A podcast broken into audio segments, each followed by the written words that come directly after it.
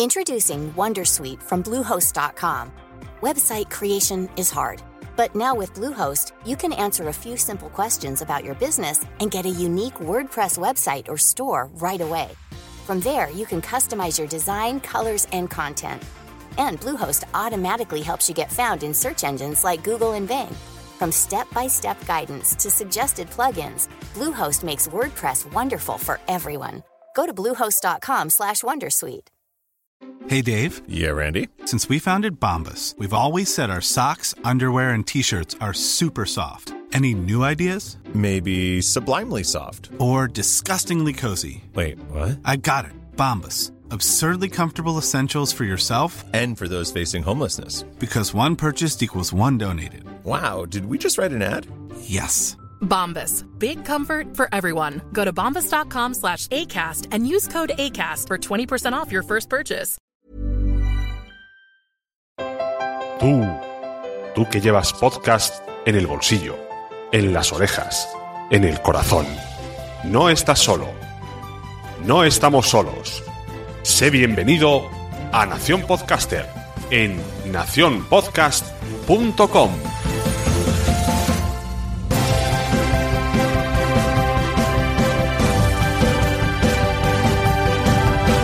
Hola, soy Sune y estás escuchando Nación Podcaster. Aquí analizamos y desmembramos el podcasting en cada episodio y vamos a tratar el tema de la transmedia o el transmedia.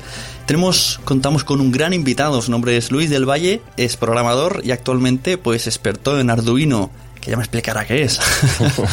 ha conseguido lanzarse en el mundo del emprendimiento y gracias al podcast Tecnología para Todos pues le ha ayudado mucho y a que este sector no sea tan complicado. Muy buenas, Luis. Hola, muy buenas, Une. Gracias por eh, haberme traído a este programa y la verdad es que, bueno, voy a aportar un granito de arena a todo, a todo el mundo, o eso espero. Un granazo, porque llevamos tiempo mm, hur- hurgando en el guion y, madre mía, eh, da miedo, miedo. Mira, vamos a hacerlo eh, para que lo sepan los oyentes por si les he dejado con las ganas de cómo puede ser que viva del podcast, ¿no? Que le ayude a vivir el podcast. Esto lo vamos a explicar en la segunda parte del podcast. Os quedáis escuchando a Luis lo que tenemos que decir sobre Transmedia. Vamos conociéndonos y luego explicamos su parte. Esto más que nada se hace para que, para que no nos asuste luego el guion, que luego cuando hablamos de nuestras cosas se nos va mucho el tiempo. Sí, sí. Entonces, si te parece, bueno, pues empezamos. Eh, para quien no sepa, eh, la transmedialidad, pues este es toda esta cosa de que tiene que estar en todos lados, ¿no? En todas las redes sociales, en todo, bueno, todo lo que es internet. Entonces vamos a intentar, hemos hecho un poco de medio estudio entre los dos, hemos analizado cosas, tenemos una lista incluso de podcasts que durante el tiempo que lo miramos eran top en iTunes. Hemos analizado si tienen transmedia, las cosas que cumplen, si tienen unas cosas u otras. Todo esto lo vamos a analizar, lo vamos a volcar aquí como buenamente podamos. Y bueno, pues si te parece, Luis, yo te dejo a ti que empieces por la primera parte del guion que la has preparado tú muy bien. Sí, bueno, pues eh, la primera parte y es una pregunta que quizás no deberíamos de hacer todos y es algo que, que lo heredamos eh, del blogging y es eh, conocer nuestro oyente ideal. En muchas ocasiones, pues nosotros empezamos a, emitir o a producir diferentes contenidos y no tenemos claro a quién va dirigido ese contenido. Y es algo, bueno, y yo mismo he cometido ese error de, de, bueno, vamos a hacer un contenido, ya sea un podcast, ya sea un artículo o lo que sea, o un vídeo de YouTube. Y lo primero que tendríamos que tener claro es eso, o sea, ¿a quién va dirigido ese, contenido multimedia o cualquier tipo de contenido? Y es importante pues saber, eh, por ejemplo, qué rango de edad es a quién va dirigido, el nivel cultural, qué estudios tiene, aficiones, trabajo, el poder adquisitivo, incluso eh, las aficiones. Cuando hablamos de aficiones, tenemos que conocer si eh, qué película le gusta, qué libro le gusta. Y es increíble porque yo he hecho algún, algún estudio con, con mis oyentes y con la gente que, que, está en el campus. Y es increíble la información que podemos llegar a, a obtener, por ejemplo, de Facebook. Solo con meterte en Facebook, eh, lo buscas y ves a qué grupos eh, se ha añadido, cuáles son sus intereses. Y eso te puede ayudar incluso a hablar de una manera determinada. Es decir, si a ciertas personas les gusta la película de Matrix, pues ya puedes eh, sacar analogías de esa película y trasladarlo al contenido que tú le vas a ofrecer. Pues eh, algo, algo interesante, por ejemplo, el tema de la pastilla azul, la pastilla verde, o la pastilla azul o roja, no me recuerdo muy bien el, el color. Pues eso lo puedes trasladar a, a cuando estés hablando en, en, el podcast. Y eso lo que hace realmente es enganchar mucho a, a tus oyentes, sobre todo ahora hablando del, del, podcast, pues hace eso, enganchar bastante a, a, los, a los oyentes. Y sobre todo también, pues a la hora de dirigirte a ellos, porque también es verdad que aquí estamos hablando de podcasting, pero pero hay diferentes maneras de, llegar a, a, esas personas. Y una de ellas es el podcast, pero también hay, eh, por ejemplo, en la lista de distribución una newsletter. Y es, y es importante pues conocer a quién estás hablando. Y sobre todo eso, el hacernos una imagen mental de, nuestro oyente ideal. Y eso quizás es algo que no hagamos cuando decidimos emprender o decidimos hacer un podcast y deberíamos de pararnos pues un tiempo para pensar a quién va dirigido eh, ese, ese contenido. Claro, pero no es lo mismo eh, pensarlo antes, porque tú puedes pensar, vale, yo quiero que vaya dirigido a estas personas, pero luego a lo mejor el podcast tiene muy, un ritmo diferente y te das cuenta, lo que dices en redes sociales, que dices, madre mía, eh, me está agregando gente que no es lo que yo me esperaba, ¿no? O el nivel que tiene o la edad que tiene, y entonces pues ir cambiando un poquito. Claro, eso al final lo que tenemos que hacer es pivotar, es ir pivotando y no queda más remedio. Cuando cre creamos un proyecto nuevo, eh, nosotros partimos de unas hipótesis que no sabemos si son ciertas o, no. Entonces, nos hacemos, eh, lo, ideal, o sea, en estos casos es eh, ser conscientes y darte cuenta que realmente la hipótesis que tú has definido al principio de tu proyecto eh, puede que no sea real. O sea, puede que no sea verdad entonces tienes que ser lo suficientemente maduro para decir me he equivocado y no, eh, realmente no va dirigido a este sector, sino que va dirigido a otro sector. Y entonces es cuando pivotas. ¿Eso que conlleva? También puede conllevar a cambiar una red social. Hay podcasts que le funcionan muy bien en Facebook y hay podcasts que le funcionan muy bien en Twitter. Sí. Eh, es, eso lo único que eh, lo vas a saber es cuando realmente estés eh, publicando tu contenido y percibas de, de, esos oyentes, de esos usuarios, pues un feedback de alguna manera. Entonces. Claro. Porque lo que, más que nada, lo que queremos tratar hoy aquí es eh, no, no en la famosa frase de es que hay que estar en todos sitios. No, eso no es real. Sí, hay que conocerlo, tienes que conocer todos los sitios, pero es lo que dice Luis, mm, investiga bien dónde está tu público y dónde se mueve más y focaliza un poco la, atención en esa red social, que una de las ventajas que tiene el podcasting es que el podcast no termina ni cuando nosotros terminamos de grabar, ni cuando yo lo termino de editar, ni cuando lo publico, sino que continúa en las redes, luego podéis preguntarle a Luis del Valle, por cierto tendréis el Twitter en la descripción, eh, y podemos continuar y, seguir el podcast hasta, hasta que el último oyente diga, se acabó, ya no voy a comentar más este audio, me voy a otro. Entonces, eso es una ventaja que el podcast te da que muchos otros medios de comunicación pues no te dan. Sí, por supuesto, eso, vamos, es, es increíble, la verdad, el, el, lo que nos ofrece en ese sentido. Y, respecto a lo que, lo que estabas comentando, pues eso, que sobre todo hay que ir probando y no podemos estar en todas las redes sociales. De hecho, bueno, yo no es que sea una persona antisocial, pero sí que es verdad que, que, que no, no me gusta exponerme tanto. Ahora, pues últimamente me he tenido que exponer más en redes sociales y al final, pues eso, estoy buscando Twitter, Facebook y yo voy publicando el diferente contenido y al final el que el, la red social que más digamos más, más, feedback me aporta pues son, es con la que voy quedando. Pero bueno dentro de las redes sociales es que hay un montón. O sea no, no nos podemos centrar solo en Facebook solo en, en Twitter. Eh, tenemos Instagram yo que sé tenemos Pinterest Google Plus eh, LinkedIn por ejemplo. Una de las redes sociales que a mí me funciona muy bien uh -huh. es el LinkedIn Y, y no sé, eh, no, no veo, o sea, no veo, los podcasts que yo escucho, no veo que hagan mucha referencia a LinkedIn. De hecho, yo mismo, yo no doy mi, mi usuario de LinkedIn para que me busquen. ¿Y cómo, La gente- cómo eso ahora me, me ha dado curiosidad? Porque yo soy muy torpe en LinkedIn. De hecho, muchos de los oyentes quizá hace poco recibieron una invitación mía en LinkedIn porque entré y toqué y veo que le envié a todo Kiski y varias veces y no, no me entero muy bien. No sé, me suena como una especie de Facebook, de que que es del tema laboral. Pero ¿cómo, ¿cómo haces para promocionar? Hay muros en el LinkedIn y vas poniendo noticias. Sí, es, es, es muy parecido a Facebook. Lo que pasa es que gracias a, a- bueno, debido a mi sector, que yo me dedico a la programación y a temas de, de Arduino, sobre todo es temas tecnológicos, pero de, eh, enfocado a la programación, pues digamos que, que es la red social ideal para, eh, para ese aspecto. Yo, por ejemplo, no eh, cuando publico un artículo de cómo se tiene que hacer cierta eh, cosa dentro de Arduino, dentro de la programación y doy los pasos que debo que debe de seguir, pues funciona muy bien en, en LinkedIn porque ahí hay gente profesional y gente que a lo mejor pues, le- en un momento dado le puede resolver la papeleta. En cambio en Facebook, pues a lo mejor en Facebook la gente no está interesada, busca eh, pues otra, otras cosas diferentes.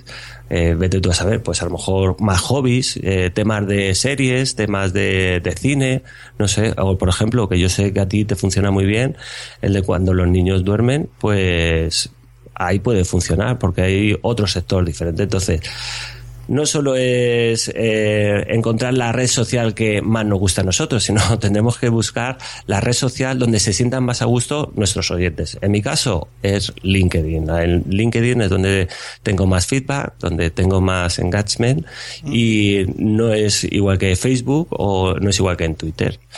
Y luego dentro de todas las redes sociales tampoco tenemos que, que bueno, que, que hacernos eh, eh, ideas erróneas porque es, es cierto que a un gran porcentaje, por ejemplo, en Twitter tú eh, publicas un contenido y un gran porcentaje de, de la gente que incluso retuitea no lee ese contenido. Lo único que hace es retuitear, pues por lo que sea, porque a sus eh, seguidores les interesa y ya está, y consigue el más seguidores. No sé cuál es realmente el, el motivo, pero bueno, eso es lo que yo eh, he ido analizando a lo largo de todo este tiempo y al final eh, yo mi red social es, es LinkedIn.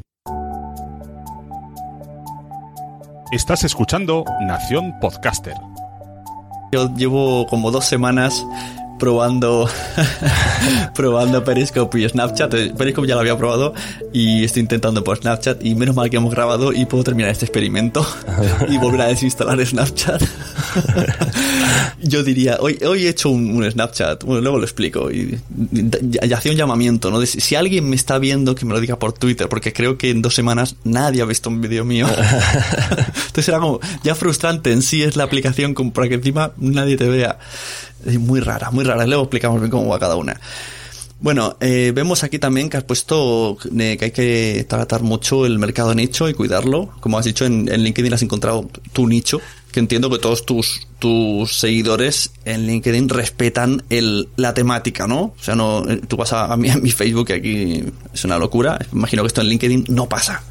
Claro, es que en LinkedIn lo primero que tú estás viendo eh, a qué se dedica esa persona. Uh -huh. es, es, una red profesional. Entonces, ¿qué sentido tiene? Bueno, el, la verdad es que mi sector es un poco especial porque al tratar temas de Arduino, Arduino se puede utilizar en muchos sectores, pero realmente especializados es temas de electrónica, temas de incluso de mecánica uh -huh. y temas de programación. Entonces, tú puedes ir eh, conectando con la gente. Tú le dices, bueno, yo quiero conectar contigo, pero tú sabes que esa persona se llama fulanito de tal y se dedica a es desarrollador en una empresa. Pues a lo mejor te puede interesar y tú le mandas que se conecte, que si quiere conectar contigo y si él lo acepta, digamos que lo añades a, a tu red mm, y, tú, sí, sí. y tú también eh, te añades a su red. ¿Qué pasa? En el momento que tú compartes un, un, contenido, pues él lo va a ver. E incluso él si tiene curiosidad puede ver, entrar, ver tu currículum y ver lo que haces. Y ahí de hecho yo tengo, eh, lo primero que tengo es un enlace a mi página web y hablo de que yo tengo un podcast donde hablo de Arduino. Eh, Carlos Ogor que, tiene un podcast de vendedor profesional, pues él publica todos los, sus, sus capítulos y eso es lo que hace, pues que al final pues la gente no solo le conozca, claro, porque ¿cuántos programadores somos en, bueno, en España? Pues un montón, pero claro, si además tú tienes un podcast y le puedes resolver en un momento dado eh, una duda o un problema que tiene porque tú lo estás explicando en el podcast, pues inmediatamente ya tienes un oyente más, seguramente pues te, vaya, te, conozca por, por eso y, Se, y empiece a escucharte. De hecho, vamos, yo tengo eh, constancia de gente que no solo es que se ha suscrito a, al podcast, sino que se ha suscrito a, a los cursos que yo tengo a través de, LinkedIn. O sea, todo va un poco ligado. También hay que entender que vivimos en una época donde lo que más nos falta es el tiempo. Entonces, eh, es muy complicado, pues al final, eh, esto es algo también que yo me he dando cuenta con el, con el tiempo es muy complicado cuando escribimos un artículo de 2.000 palabras, 1.500 mm. palabras, pues que alguien se lo lea, porque pues, si no tenemos tiempo casi ni de ir al baño como para leernos un artículo, a no ser que sea que es en un momento dado, un momento puntual, que en, sobre todo yo estoy hablando del tema de programación, pues que te explique cómo tienes que hacer una cosa que lo necesitas en ese momento, pues te lo vas a leer o vas a coger lo que te haga falta. Entonces sí que es verdad que, que eh, es algo, ya te digo, que me estoy dando cuenta que cuando tú le, narras de alguna manera ese contenido en audio, pues que es un valor añadido y que la gente eh, lo valora muchísimo. O sea, sobre todo con temas técnicos, que es imposible abarcar un, temas súper amplios porque es que no, no te da tiempo, es imposible. O tienes un equipo detrás brutal o es, es imposible. Entonces hay que centrar y hay que focalizar. ¿Cuál ha sido la, o sea, cómo lo he hecho yo? Pues bueno, yo como, como buen pardillo en todo esto, a la hora de emprender, pues nada, yo decidí hablar de programación, pero claro, eso es imposible. ¿Qué hice? Pues poco a poco fui afinando, fui afinando sobre todo cosas que me gustaban. Yo no iba a dedicarme a algo que no me gustara. Hasta que llegué a, un, a un nicho que es eh, Arduino, que combina muy bien pues el tema de la programación con la electrónica e incluso con la mecánica. Y ahí es donde quizás debamos de, orientarnos, o sea, el, buscar nuestro eh, pequeño hueco dentro de la podcastfera, dentro de los blogs, porque otra cosa que también a mí me gusta decir es que yo no separo, o sea, yo, yo no soy un, locutor de radio, yo no soy un profesional de esto, o sea, sé que no me voy a ganar la vida con un podcast solo. Seguramente yo tengo que vivir de, otra cosa, tengo que vivir de otro tipo de contenido.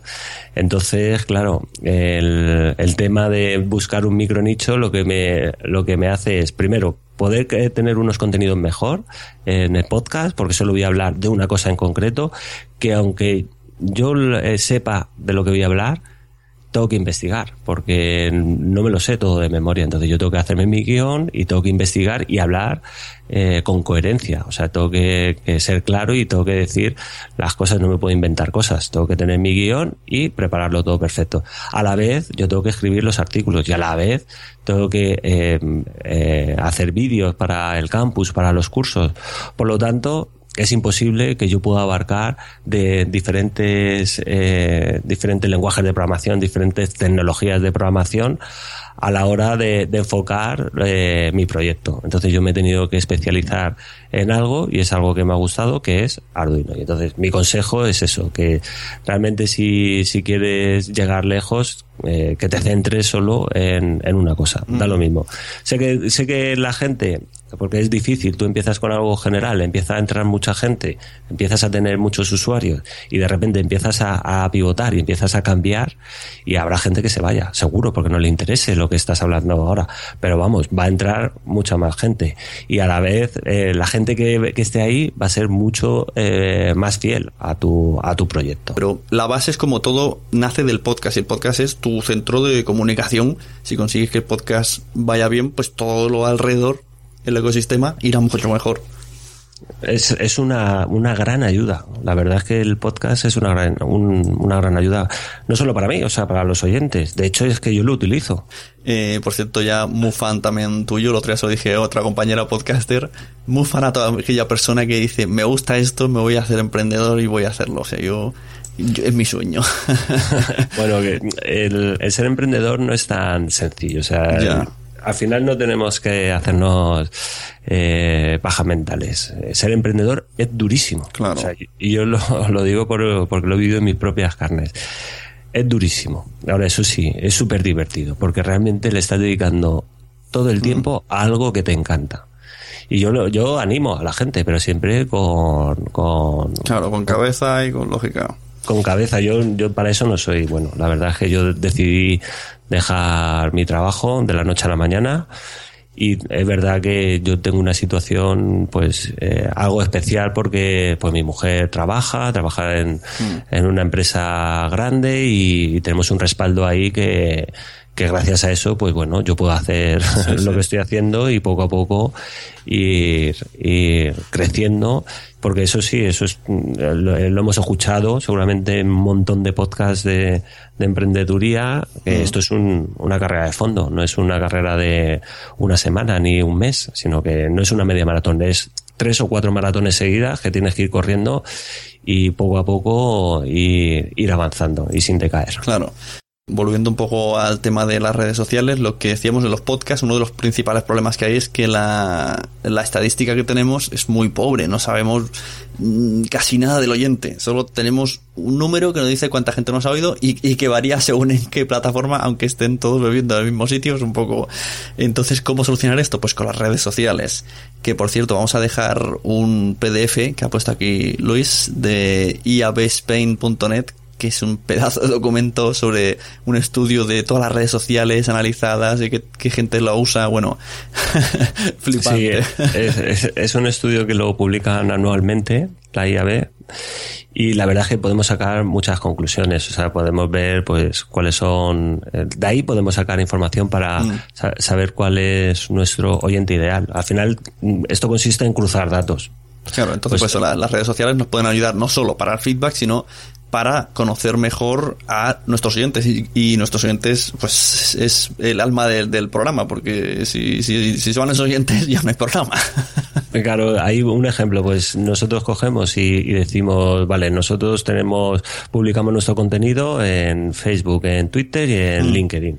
Y sabemos que, bueno, que está funcionando muy bien LinkedIn. Y vemos, nos vamos a este estudio o a cualquier otro estudio y vemos que esta red social, pues la gente que lo está eh, utilizando mayoritariamente es entre un rango de edad. Pues bueno, ya nos podemos ir haciendo una idea que nuestros oyentes pues están eh, van en ese rango de, de edades. Por, por- eh, yo, por ejemplo, tengo Spreaker y ahí me viene la demografía, pero yo no, me, yo no me fío de eso, la verdad. De la gente que me pone siempre el mismo rango de, de edades y no sé, no, no, me, no me genera confianza. En cambio, pues estudios como estos, pues sí, es interesante pues conocerlos y saber, pues eso, pues si son hombres, mujeres y al final el rango de, de edades, el nivel de estudios, eh, cuáles son sus hobbies, cuáles son sus inquietudes.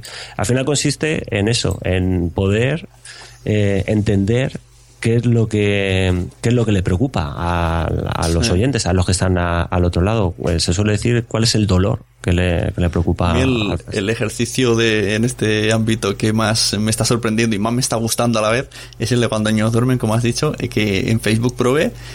Y hice primero, empecé haciendo campañas, ¿no? Hice la misma campaña en Facebook para eh, lo que era antes una gracia y cuando niños duermen. Es una gracia, no funcionó nada, o sea, tiré el dinero, no vino casi nadie. En el otro, bueno, de repente subieron mil. "Ya, a partir de ahí, eh, cada vez- y según el post, hay posts que llegan a leerlo 10.000 personas, pues que no ni siquiera he publicado yo, que pongo una noticia de un niño y pongo un pequeño texto de madre mía, no sé qué, no sé cuánto, yo opino esto y lo otro. Y se empieza a compartir, y en cambio luego a veces pongo el capítulo del podcast y eso llega a 100 personas.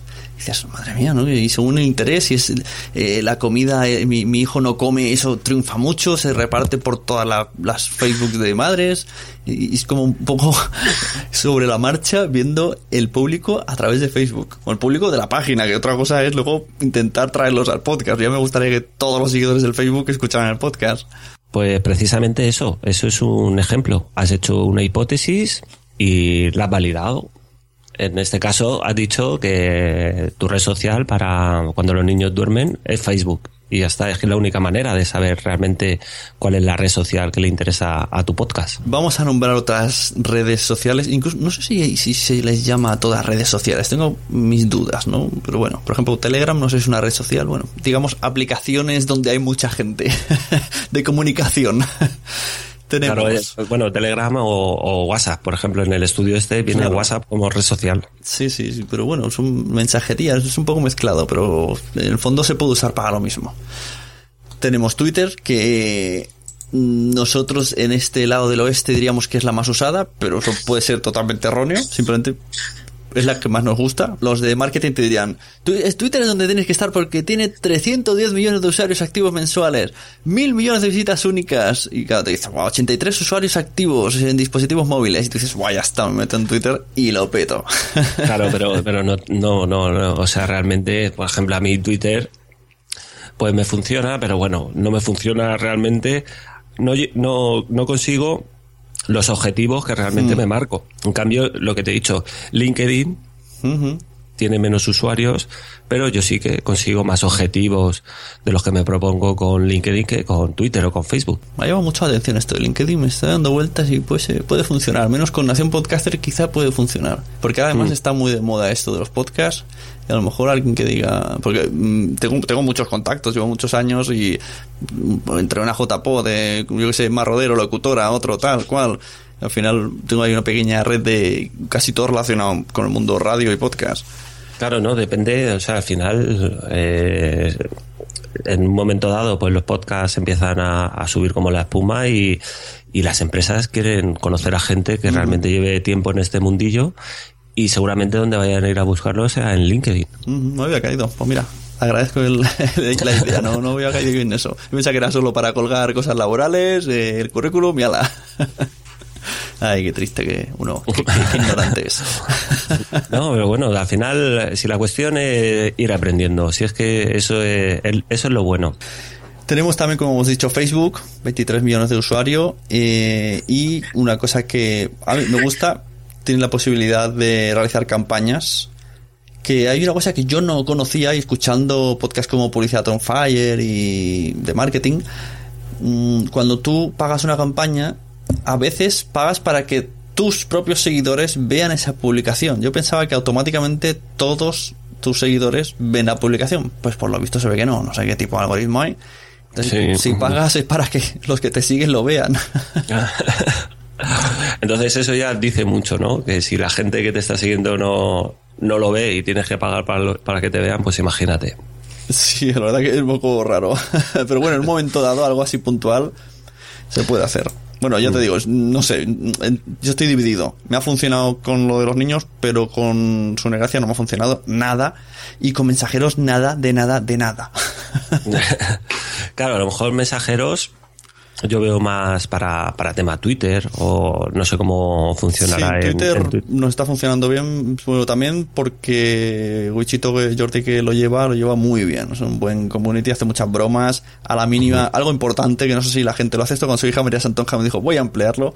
Cuando nos siguen, automáticamente les escribimos, pero no es un mensaje mm, automático que te envía y ala. El, típico mensaje, Sí, ¿no? No que es- eso que ya se nota y molesta, sino que y incluso si alguna vez lo hemos visto, pues hola, tal cual, mira, escúchate esto, mira, no sé qué, qué escuchas, le preguntamos. Esto lo estoy haciendo ahora mucho con Nación Podcaster también y está funcionando. Yo pregunto, hola, me gusta saber mucho sobre los oyentes, eh, dime, ¿escuchas podcast? ¿Tienes algún podcast?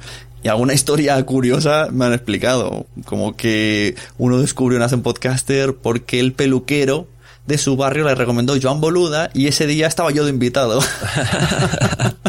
O sea, tócate las narices, un barbero. Y entonces, pues, son historias curiosas y alguno que otro acabará viniendo al podcast porque ha entablado conversación.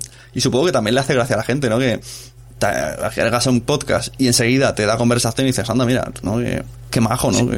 No, no, sí, sí, la verdad es que eso, la verdad es que lo que haces es crear unos vínculos con, con los oyentes eh, bastante fuertes. Pues eso me lo ha enseñado Jordi. Muy bien, Jordi. la verdad que tiene, tiene mucha guasa el tío por privado con la gente. Como tenemos compartido la cuenta, y me- de, repente me llega un privado de alguien y digo, ¿esto es?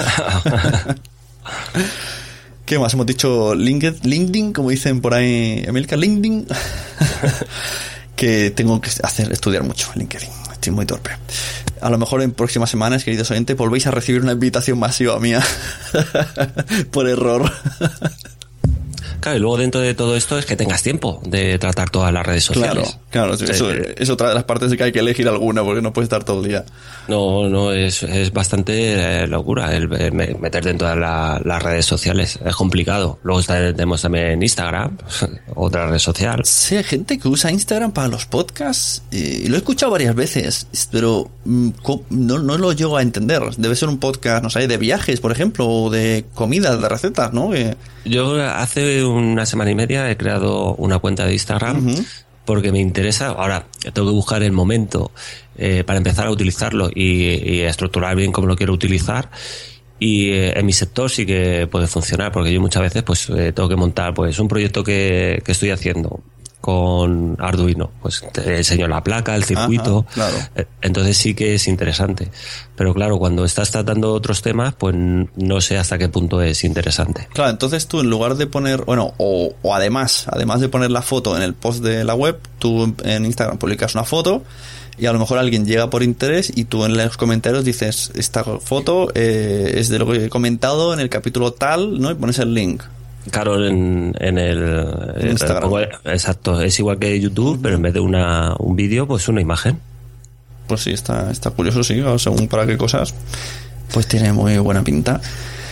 ¿Qué más? Telegram, a mí Telegram me está funcionando bastante bien.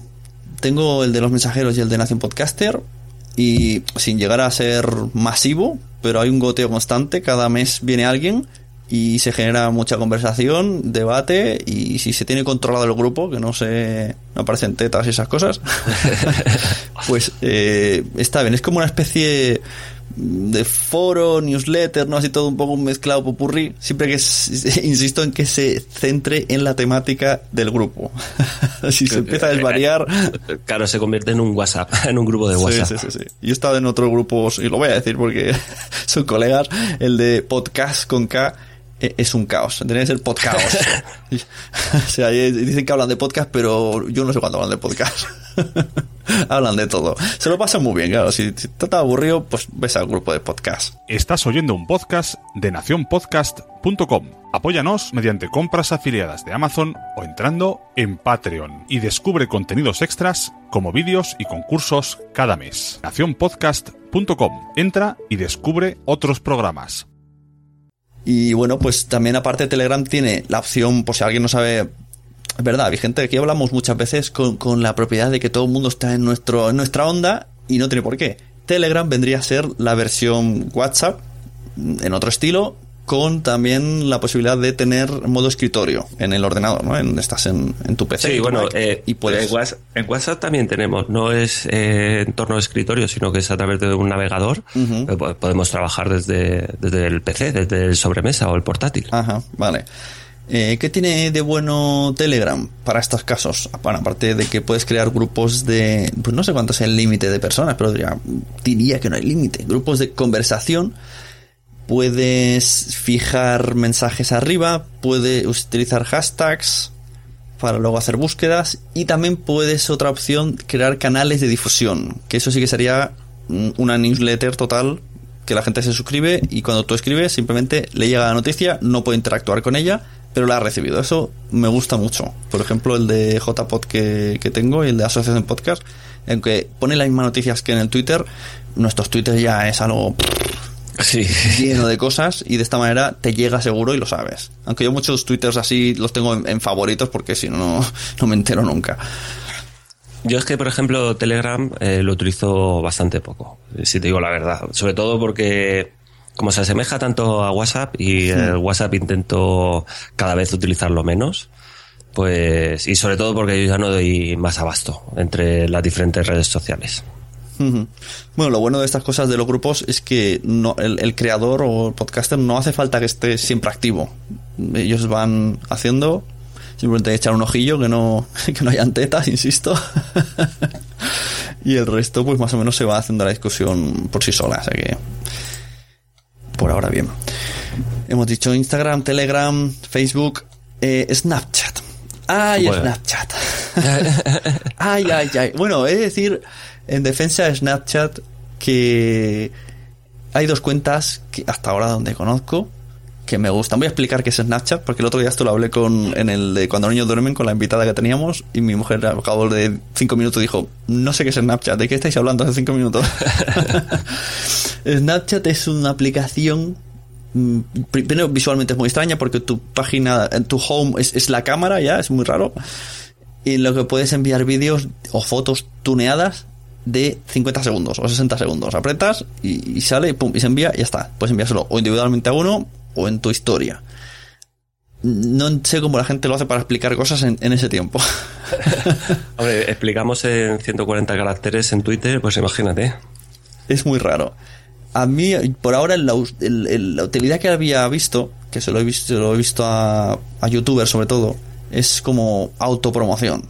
Hola, eh, esta tarde subo un vídeo, mm, he hecho esto, he hecho lo otro, e incluso decir, ahora voy a hacer un, un periscope, o sea, como promocional. Bueno, vale, está bien. Pero, eh, escuchando a Anita Poppy, que le preguntaba en el podcast nuevo que tiene, eh, hago ya publicidad, se llama, como era el rincón de Ana, estaba con su novia y que ella es súper snap, snapcher, eh, Vane, Vaniet o algo así, y tiene un montón de seguidores. Y entonces empieza a explicar a quién puede seguir recomendando. Bueno, uno dijo, este lo sigo porque me enseña cómo utilizar los filtros, o sea, te enseña Snapchat dentro de Snapchat. Vale, guay, es útil. y luego dijo la cuenta de hipertextual. Y dije, ostras, la cuenta de hipertextual. Entonces la he agregado. Y oye, me ha gustado. Me ha gustado. El único Snapchat por ahora que me gusta. Sale uno de ellos y explica la noticia. Es, es un daily, un, un daily que, que hace en, cuatro vídeos micro. Entonces dices, hoy voy a hablar de esto. Y entonces sale, hoy hablaba de los Pokémon Go han salido tal cual. Y, mi- y mientras va hablando, pues pone efectos o pone debajo texto. Y son noticias en, en 60 segundos. Y dije, ah, mira, pues en un, en un ratico me he informado. Vale, me ha gustado. pero es, es con vídeo, ¿no? Todo el rato. Con vídeo, todo el rato sale él en primera persona hablando y yo qué sé, se pone a un, un Pokémon de fondo bailando, yo qué sé, adorna. Pero me ha parecido curioso la forma de. Bueno, es como. como ¿Quién te dice que en un futuro no es eso? O sea, cuando salió Twitter, ¿quién se iba a imaginar? ¿Qué haces leyendo frases de gente? Pues, fijaros, si yo tuviera el Snapchat lleno de gente contando cosas interesantes, pues yo pongo Snapchat por la mañana en lugar de Twitter, le como eso va a reproducirse automático, pues, pues sería como un Twitter leído. Sí, sí, Podría ser interesante, pero bueno, por ahora a mí no me gusta. Yo ni lo he instalado. O sea que es muy extraño, es muy extraño y creo, creo yo, que es para más jóvenes. Creo yo. O sea, esto de un vídeo que, porque claro, el vídeo lo ves, pero luego desaparece y tú como usuario ya no puedes verlo más. Entonces, como, ¿qué ha pasado? Si, si, si ha visto algo interesante, no puedo volver a verlo. Hola, somos Ana y Vane y queríamos comentar cómo usamos alguna de nuestras redes sociales. En este caso vamos a hablar de Snapchat y YouNow. Bueno, Vane, hablamos de Snapchat porque es tu red social preferida. O sea, la mía es Twitter, pero la tuya es Snapchat. Cuenta un poco el porqué. ¿La tuya es Twitter? Sí, me gusta mucho más Twitter. ¿Dónde va a parar? Eso ya es quedarse atrasada, ¿eh? No sé. cuenta, cuenta. A ver, a mí Snapchat eh, en mi día a día lo uso en plan blogging, ¿sabes? O sea, la peculiaridad que tiene Snapchat es que te permite hacer un mundo de cosas, es una gama de, de cosas y que puedes hacer en esa aplicación. Es decir, eh, lo que creo que la hace diferente a las demás es que puedes contar una historia de lo que a ti se te dé la gana, como lo que estás haciendo en el día, como cualquier cosa se- que se te venga a la cabeza. Es decir, voy a contar, mm, yo qué sé, la historia de mi primo en su vida. ¿Tienes límite de snaps? O sea, snaps es como tweets. ¿Tú tienes límite? O sea, ¿tienes máximo al día 50? O, porque, por ejemplo, en Twitter no es que tengas un máximo de tweets, pero sí que tienes un máximo de longitud.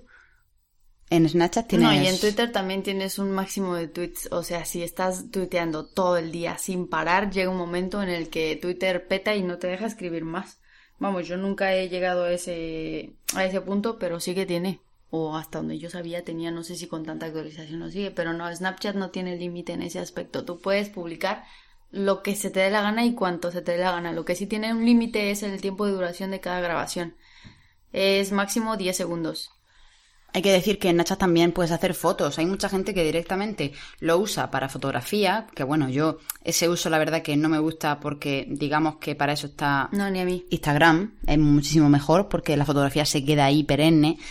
Pero bueno, Snapchat digamos que es una red social que es efímera, o sea, de momento, hasta ahora era efímera, pero han implementado un nuevo campo que se llama recuerdos, que nos sirve para guardar esos snaps que de alguna forma vamos a querer recurrir a ellos más tarde. ¿Tú le estás dando uso a recuerdos? Sí, de momento sí, no lo he usado mucho, la verdad, desde la última actualización, pero sí, ya he usado esa opción que es recuerdos. La verdad es que me gusta bastante porque mm, hay snaps que digo, esto me merece la pena guardarlo. Lo guardo y resulta que con esta nueva actualización, después de meses, tiempo, años, puedo volver a recordarlo, o sea, y lo puedo volver a publicar. ¿Sabes? Me da la opción de, mira, lo quiero volver a publicar y lo subes y es así como... Sí, gusta. porque digamos que en Snapchat tú puedes descargarte tu historia, la historia que tú has hecho de fotos y vídeos la puedes descargar. Y reconoce el formato y lo que hace es, ahora meses después, te lleva a los Snapchats que tú guardaste y te los deja como en bandejitas ahí en la propia aplicación para que puedas recurrir a ellos. A muchos no les gusta esa aplicación porque dicen, si se me van a borrar las cosas que publico, ¿qué sentido tiene publicar? Esa es la magia de Snapchat, que tú puedes decir lo que se te antoje. Por ejemplo, yo ahora tengo un impulso y voy y me desahogo en Snapchat. Pues la ventaja que tengo es que el día de mañana pues ya no va a estar. Y ya no va a dar vergüenza ver en plan, lo dije en su momento y ya está, ya fue, ya pasó, ya no está, ya no queda archivo de eso. Sí, porque la gente no puede descargarse tus vídeos, ¿no? No. La única manera sería quizá grabarlo con una cámara Desde o algo, otra, pero bueno, sí, claro. ya nos ponemos en otra tesitura. Y YouNow, pues YouNow es una red social que es muy parecida a Periscope, muy parecida a todas estas que directamente hacen streaming en vídeo, pero nosotros usamos esas y no otras porque creemos que el público es mucho más amplio, además de que el público es muy educado y no hay tanto niño como puede ocurrir en Periscope. En Periscope, como bien sabe Sune, eh, hay mucho adolescente y la verdad que YouNow no está plagado de eso. De momento nos sentimos muy cómodas, muy a gusto. Y la verdad que tiene también su cosita esta de, de los comentarios y de que te dan premios y Es siempre una tienes como muy diferente. Tienes como incentivo, la gente te, te da barritas, te da me gusta, entonces Te pueden pedir matrimonio. También, es muy hacen que la gente interactúe contigo de manera diferente, no solo léeme, sino que si a la gente le gusta lo que estás haciendo, la gente te premia. y puedes invitar a alguien a una transferencia de estas también para verse todos ahí A hablando. uno o a dos personas. Es en- fu- funciona en plan videollamada. Entonces Eh, interactúas genial. con la gente también de, de esa manera. Personalmente, YouNow a nosotros nos gusta mucho, vamos a seguir dándole esa oportunidad. Cuando queremos hacer un directo, pues siempre recurrimos a ella. Y en Snapchat, pues la usamos mucho en nuestro día a día. Yo no tanto como Vane, pero sí que hay días en que me apetece. No, sí, sí, sí lo usas. Ya vale Pero de no, decir no que solo yo lo uso. Tú también lo usas, ¿sabes? Pero llevo días en que muy poquito, muy poquito. Así que nada, chicos, en Snapchat, si nos queréis seguir, somos Anita Poppy y Bani Aragón 7. ahí está. Así que, pues eso, Sune, que vaya bien. Chao. Hola oyentes de podcast, me llamo César Santamaría y soy técnico de campañas en la ONG Oxfam Intermón. Más de 60 millones de personas se han visto forzadas a abandonar sus hogares por las guerras, la pobreza y el cambio climático. Personas ordinarias haciendo cosas extraordinarias. No podemos darles la espalda. Entrad en podcastactionday.org y firmad la petición. Solo juntos conseguiremos mejorar la vida de las personas refugiadas.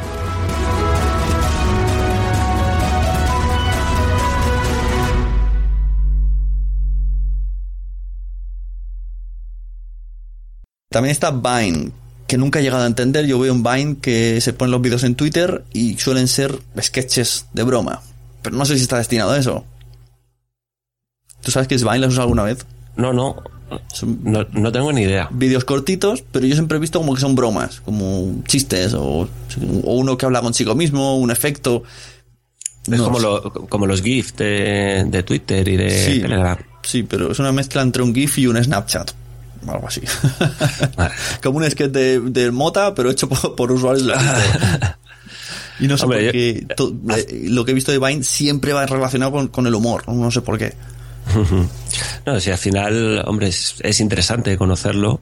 Lo que pasa es que creo que primero debemos de aprender a utilizar Hmm. bien Facebook, eh, YouTube, Twitter, Telegram, LinkedIn, Google Plus o Instagram y luego ya pues ir conociendo, abriendo más Hmm. el abanico. Claro, bueno, a ver, eh, por ejemplo, el este eh, cómico Cremadas, ¿cómo se llama? Cremades, que Ah, sale sí. mucho en YouTube, en, en- en Facebook, perdón, eh, empezó a publicar en Vine. Y yo diría que los vídeos. No, y ahora es en, en, Snapchat. Es verdad, mira, lo voy a agregar. ya tengo uno que me va a hacer gracia. Entonces, pues son esos vídeos súper mega cortos. Y, pues a lo mejor empezó ahí y se hizo famoso. No sé bien su historia, pero sé que cuando termina sale siempre el icono del Snapchat. Pues lo mismo. Pues son posibilidades. Otra más, que esta sí que he usado y me gusta mucho. Eh, Blab. No sé si es una red social, pero bueno, la, he metido aquí. ¿Qué es Blab? Blab es, vendría a ser, para entendernos rápido, como una Hangout de Google, pero con diferentes cosas. Es mucho más fácil conectarse, siempre que vaya bien, porque es una beta, todavía tiene fallitos, pero te conectas con la cuenta de Facebook o Twitter con un clic, lo lanzas a, a, cualquiera de esas redes, la gente se viene, tiene chat a la derecha y hay cuatro ventanas de vídeo las, los oyentes que, o los espectadores, los del chat, pueden en cualquier momento pedir hablar y el host puede decirle entras o no entras. Entonces tienes una conversación o tú solo, o tres, o, los cuatro a la vez. Hay un botón que dice rec, que eso es lo más interesante de todo, que puede usarse para hacer podcast. O no olvidaros de dar al rec, porque si no, simplemente se hace el directo y adiós. Si das al rec, luego te envían tu correo un enlace al vídeo y un enlace al MP3 separado y en teoría, si no ahora, dentro de poco grabará súper bien. A mí hasta ahora me ha parecido bastante bien, porque compraron... Eh, ¿Qué empresa era esta que utilizaba mucho Emilcar para grabar? Como, como un Zencaster que, que graba en local. Sí, sí. Bueno, una empresa que, graba los audios en local. Entonces las cuatro ventanas está grabando cada uno su sonido, no tiene interferencias, aunque tú en el directo hayas, hayas oído raro, en la grabación en el MP3 te va a venir perfecto, porque va a venir de cada una de las ventanas. No sé si me explico bueno. a mí, a mí la verdad es que Blab, eh, las veces que, bueno, que he visto que la has hecho tú, eh, Emilcar, incluso yo asistí a uno con podcast sobre tecnología y la verdad es que es muy interesante.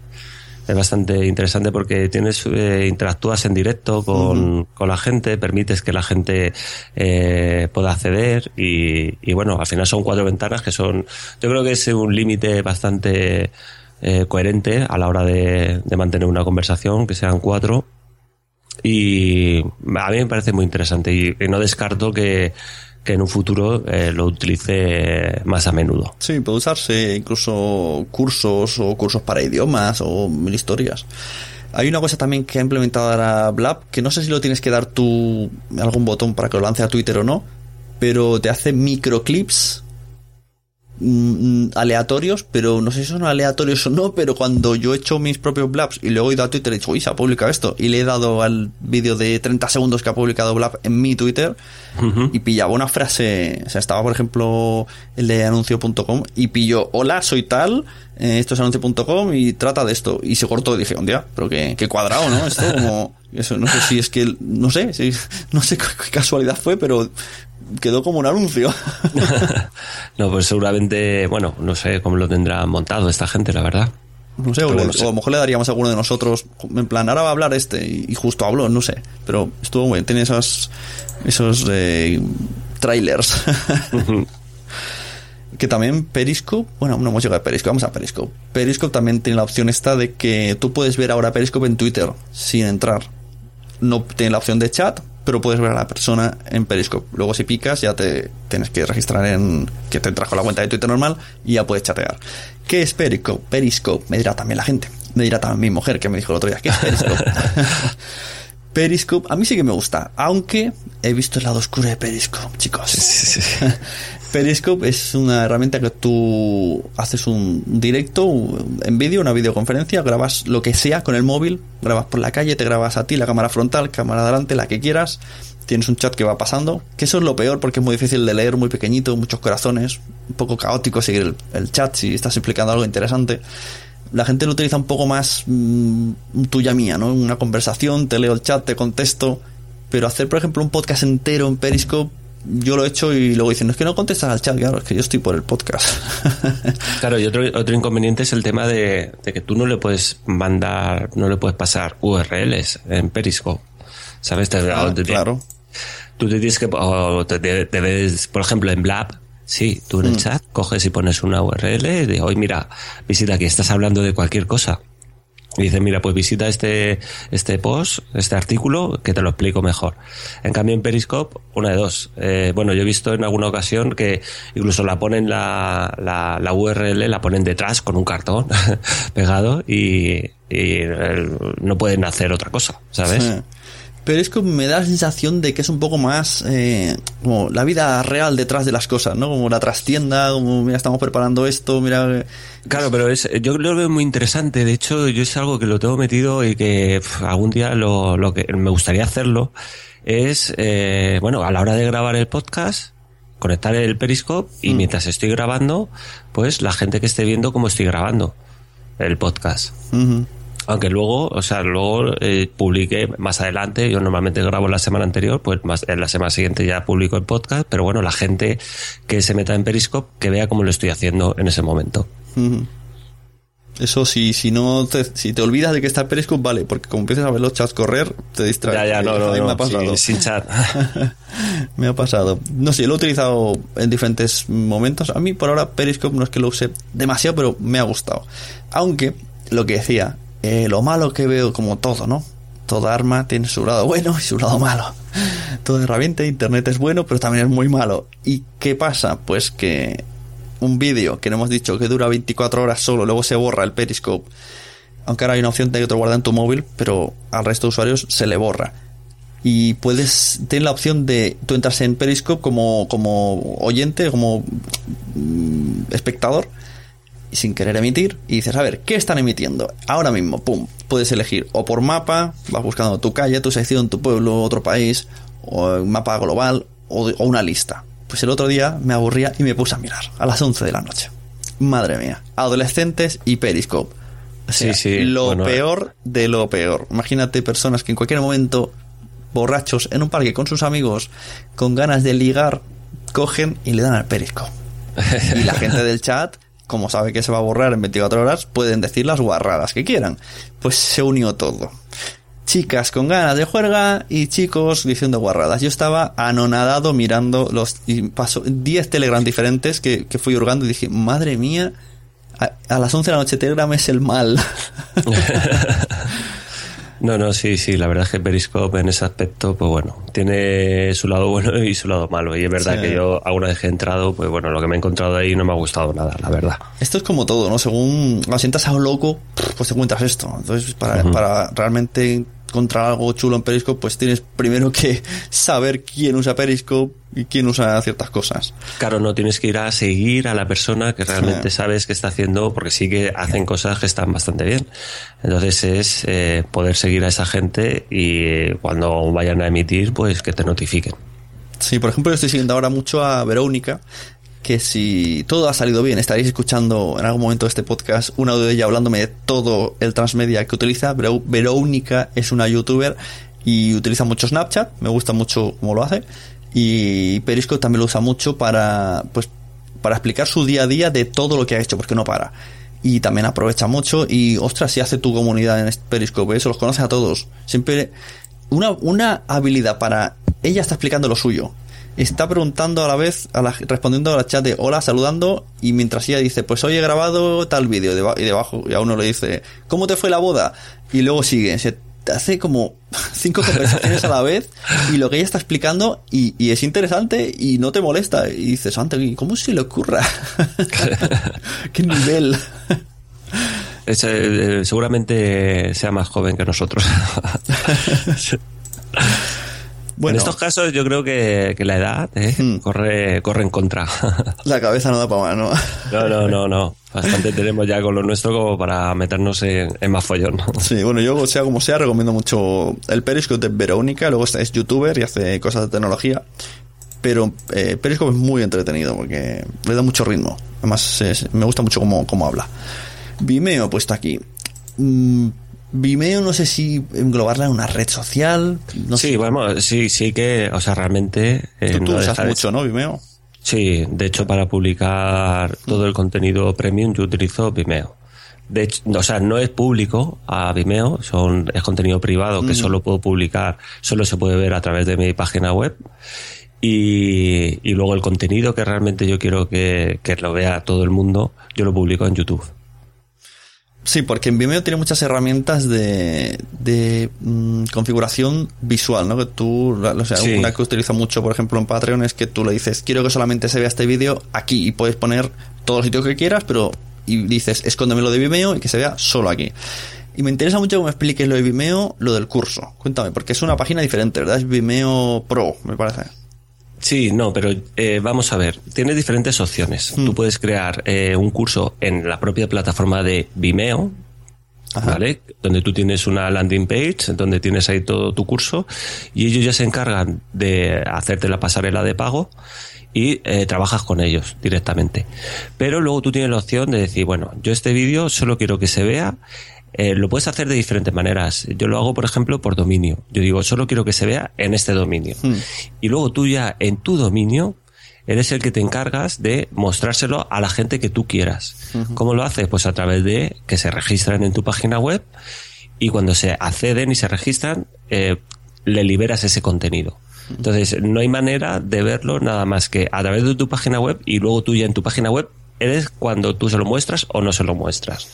Entonces, son dos maneras diferentes. Yo, personalmente, prefiero eh, esa segunda que te he dicho, o sea, donde que se vea en mi dominio no fuera de mi dominio, porque si no, ell- ellos tienen su plataforma, al final es como si te fueras a un, a un, a una web donde tienen cursos y, y tú vas y cuelgas tu curso y ellos se llevarán su comisión, o si tú esa plataforma la tienes montada en tu página web. En ese aspecto, eh, la ventaja que tengo yo es que yo soy desarrollador y, y me lo he montado yo. Vaya, interesante. Había visto Entonces, eso del, del Vimeo Pro, me llamó la atención, pensaba que utilizabas eso, pero veo que no.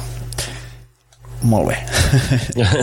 no, pero vamos, que una de las opciones es que, que quizá sean, eh, para empezar, de las mejores es esa, la de Vimeo Pro, donde tú vas y lo, y lo que haces es eh, trabajas con ellos directamente y tú no tienes que montar ninguna plataforma, ni tienes que contratar a nadie, ni nada. A no ser que tú sepas hacerlo. Ujú. También he puesto aquí la lista You Know, que muchos de nosotros diremos, ¿qué es esto, Sune, que has puesto aquí You Know? Yo lo conozco porque la youtuber Anita Poppy, con su mujer, lo utilizan mucho. Y algún día entré y ahora siempre me avisa, me avisa Google Chrome, que por cierto, experto en programación, me tenéis que decir cómo puedo desactivar notificaciones de Chrome, porque me salen hasta en el trabajo, el Facebook, y digo, no quiero. Estoy trabajando y me sale ahí Facebook, te ha dicho, pues You Know, mm, ¿cómo lo defino? Es que me es difícil explicar. Tú entras en You Know y te sale un, un, vídeo que están ellas hablando. A la izquierda hay un ranking de la gente que está usando You Know y los, visita los espectadores que tiene. Y el que tiene más, pues le dan como unos premios eh, que son iconos. Luego hay un chat a la derecha y puedes poner palmaditas como en Periscope. Pero cuando se te acaban las palmaditas tienes que empezar a pagarlas. La gente las paga. Pagues de 50 palmaditas, yo lo he visto. Estoy viendo a Anita Poppy y veo como salen los iconos de los de las que se pagan. Pero ellas, Va. yo creo que ellas no reciben nada. es la plataforma. Y entonces ellas van animando, venga, danos más plataforma, más, más palmadas, no sé qué, y, queda- y quedan número uno en un ratico. Y es muy raro.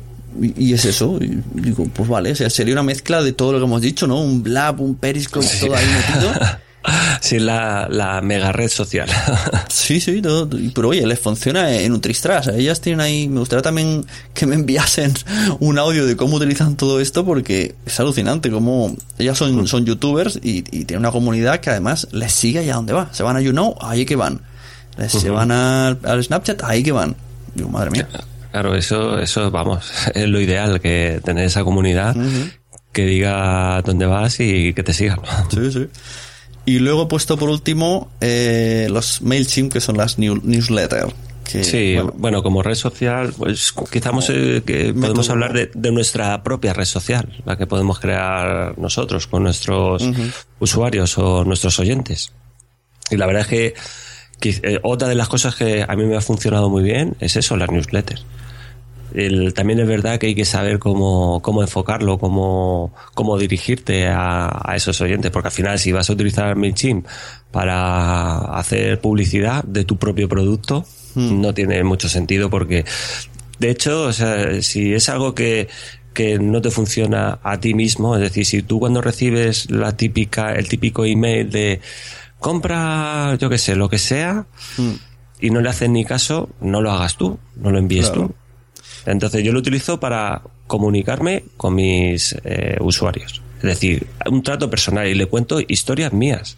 Les cuento historias mías personales. No, o sea, no voy a contar, eh, eh, yo que sé, problemas que tenga en casa o lo que sea, o he discutido con no sé quién. No, le cuento historias relacionadas con de lo que hablo.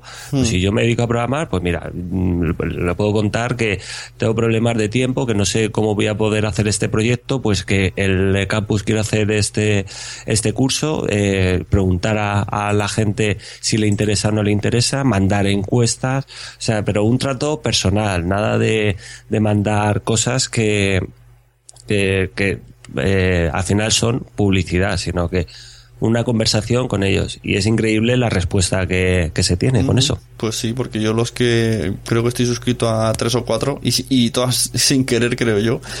Y suele ser publicidad. Eh, Las típicas de si entras aquí te llevas el libro SEO gratis. Picas, entras y te has suscrito a la newsletter. Claro, no, yo por ejemplo, el- en mi página web lo que hago es a la gente, eso se llama el, el lead magnet. Eh, al final lo que, lo que la gente se tiene que, que suscribir, le tienes que ofrecer algo. Algo. Claro, entonces yo, ¿qué le voy a ofrecer? Pues yo le ofrezco, le ofrezco que prueben el campus eh, durante 15 días, que no, sin ningún tipo de compromiso. Tú pruébalo, mira todos los vídeos que hay, mira todos los cursos que hay, y si no te interesa, no te- yo soy transparente en ese aspecto. Tienes un botón de cancelar, de pausar, y no hace falta. O sea, yo no quiero a gente que realmente no se sienta a gusto y que no quiero a gente que se sienta engañada dentro de, de mi campus. Tú eres libre de hacer lo que quieras porque es algo que a mí me gusta. Cuando yo voy a, a entrar a comprar un servicio, a mí me gusta que primero, cuando pago por algo, que realmente cuando lo esté, eh, esté utilizando ese servicio, la sensación que me gusta tener a mí es que realmente eh, digo, esto es súper barato. Entonces, a mí me gustaría que la gente que entra a un servicio o a un infoproducto que yo estoy vendiendo, que tenga esa sensación. Sencillamente porque eh, a mí me gusta. Entonces, me gustaría que el resto de la gente lo sintiera igual. Y mm, sin ningún compromiso, mira, aquí tienes esto, tú pruébalo y si no, no pasa nada. Te das de baja y sigues recibiendo la newsletter. Y en, el en otro momento, en un futuro, pues seguramente eh, te interese. Y ahí tienes las puertas abiertas, no hay ningún tipo de problema. Esto es en programarfacil.com, ¿no? Que no sé si lo Sí, dicho. sí, sí, programarfacil.com. Muy bien, ahí entráis y ya veis toda la página. Pues también hemos dicho, estábamos hablando de todas estas redes y por último tenemos, bueno, como he dicho, web, iVoox, Spreaker, eh, iTunes. Bueno, en iTunes no puede responder, pero bueno, si puedes luego rebotarle en alguna otra red social el agradecimiento, pues también, o en el propio podcast, que a veces nos olvidamos de comunicar eh, la llamada la llamada acción, ¿no? Que se dice, la decimos en todos sitios menos en el podcast. En el podcast, sí. En el podcast pasa que no, es que me da vergüenza, ¿no? Yo voy, a- solo explico mi contenido y ya está, vale, pero si tú lo que quieres es que, yo qué sé, que vayan a tu Patreon, que te cojan el curso, pues mm, tu, tu, tu producto es el podcast. Pues tienes Sí, que sí, decirlo en el podcast, por mucho que te hayas inflado a decirlo en Facebook y en Twitter. Apóyanos mediante compras afiliadas de Amazon o entrando en Patreon. Hombre, lo, lo ideal es que todo fuera, digamos, enlazado. Bueno, es que también depende la temática que se trate en el podcast. En mi caso es sencillo, porque yo trato lo mismo tanto en el campus como en el blog como en el podcast.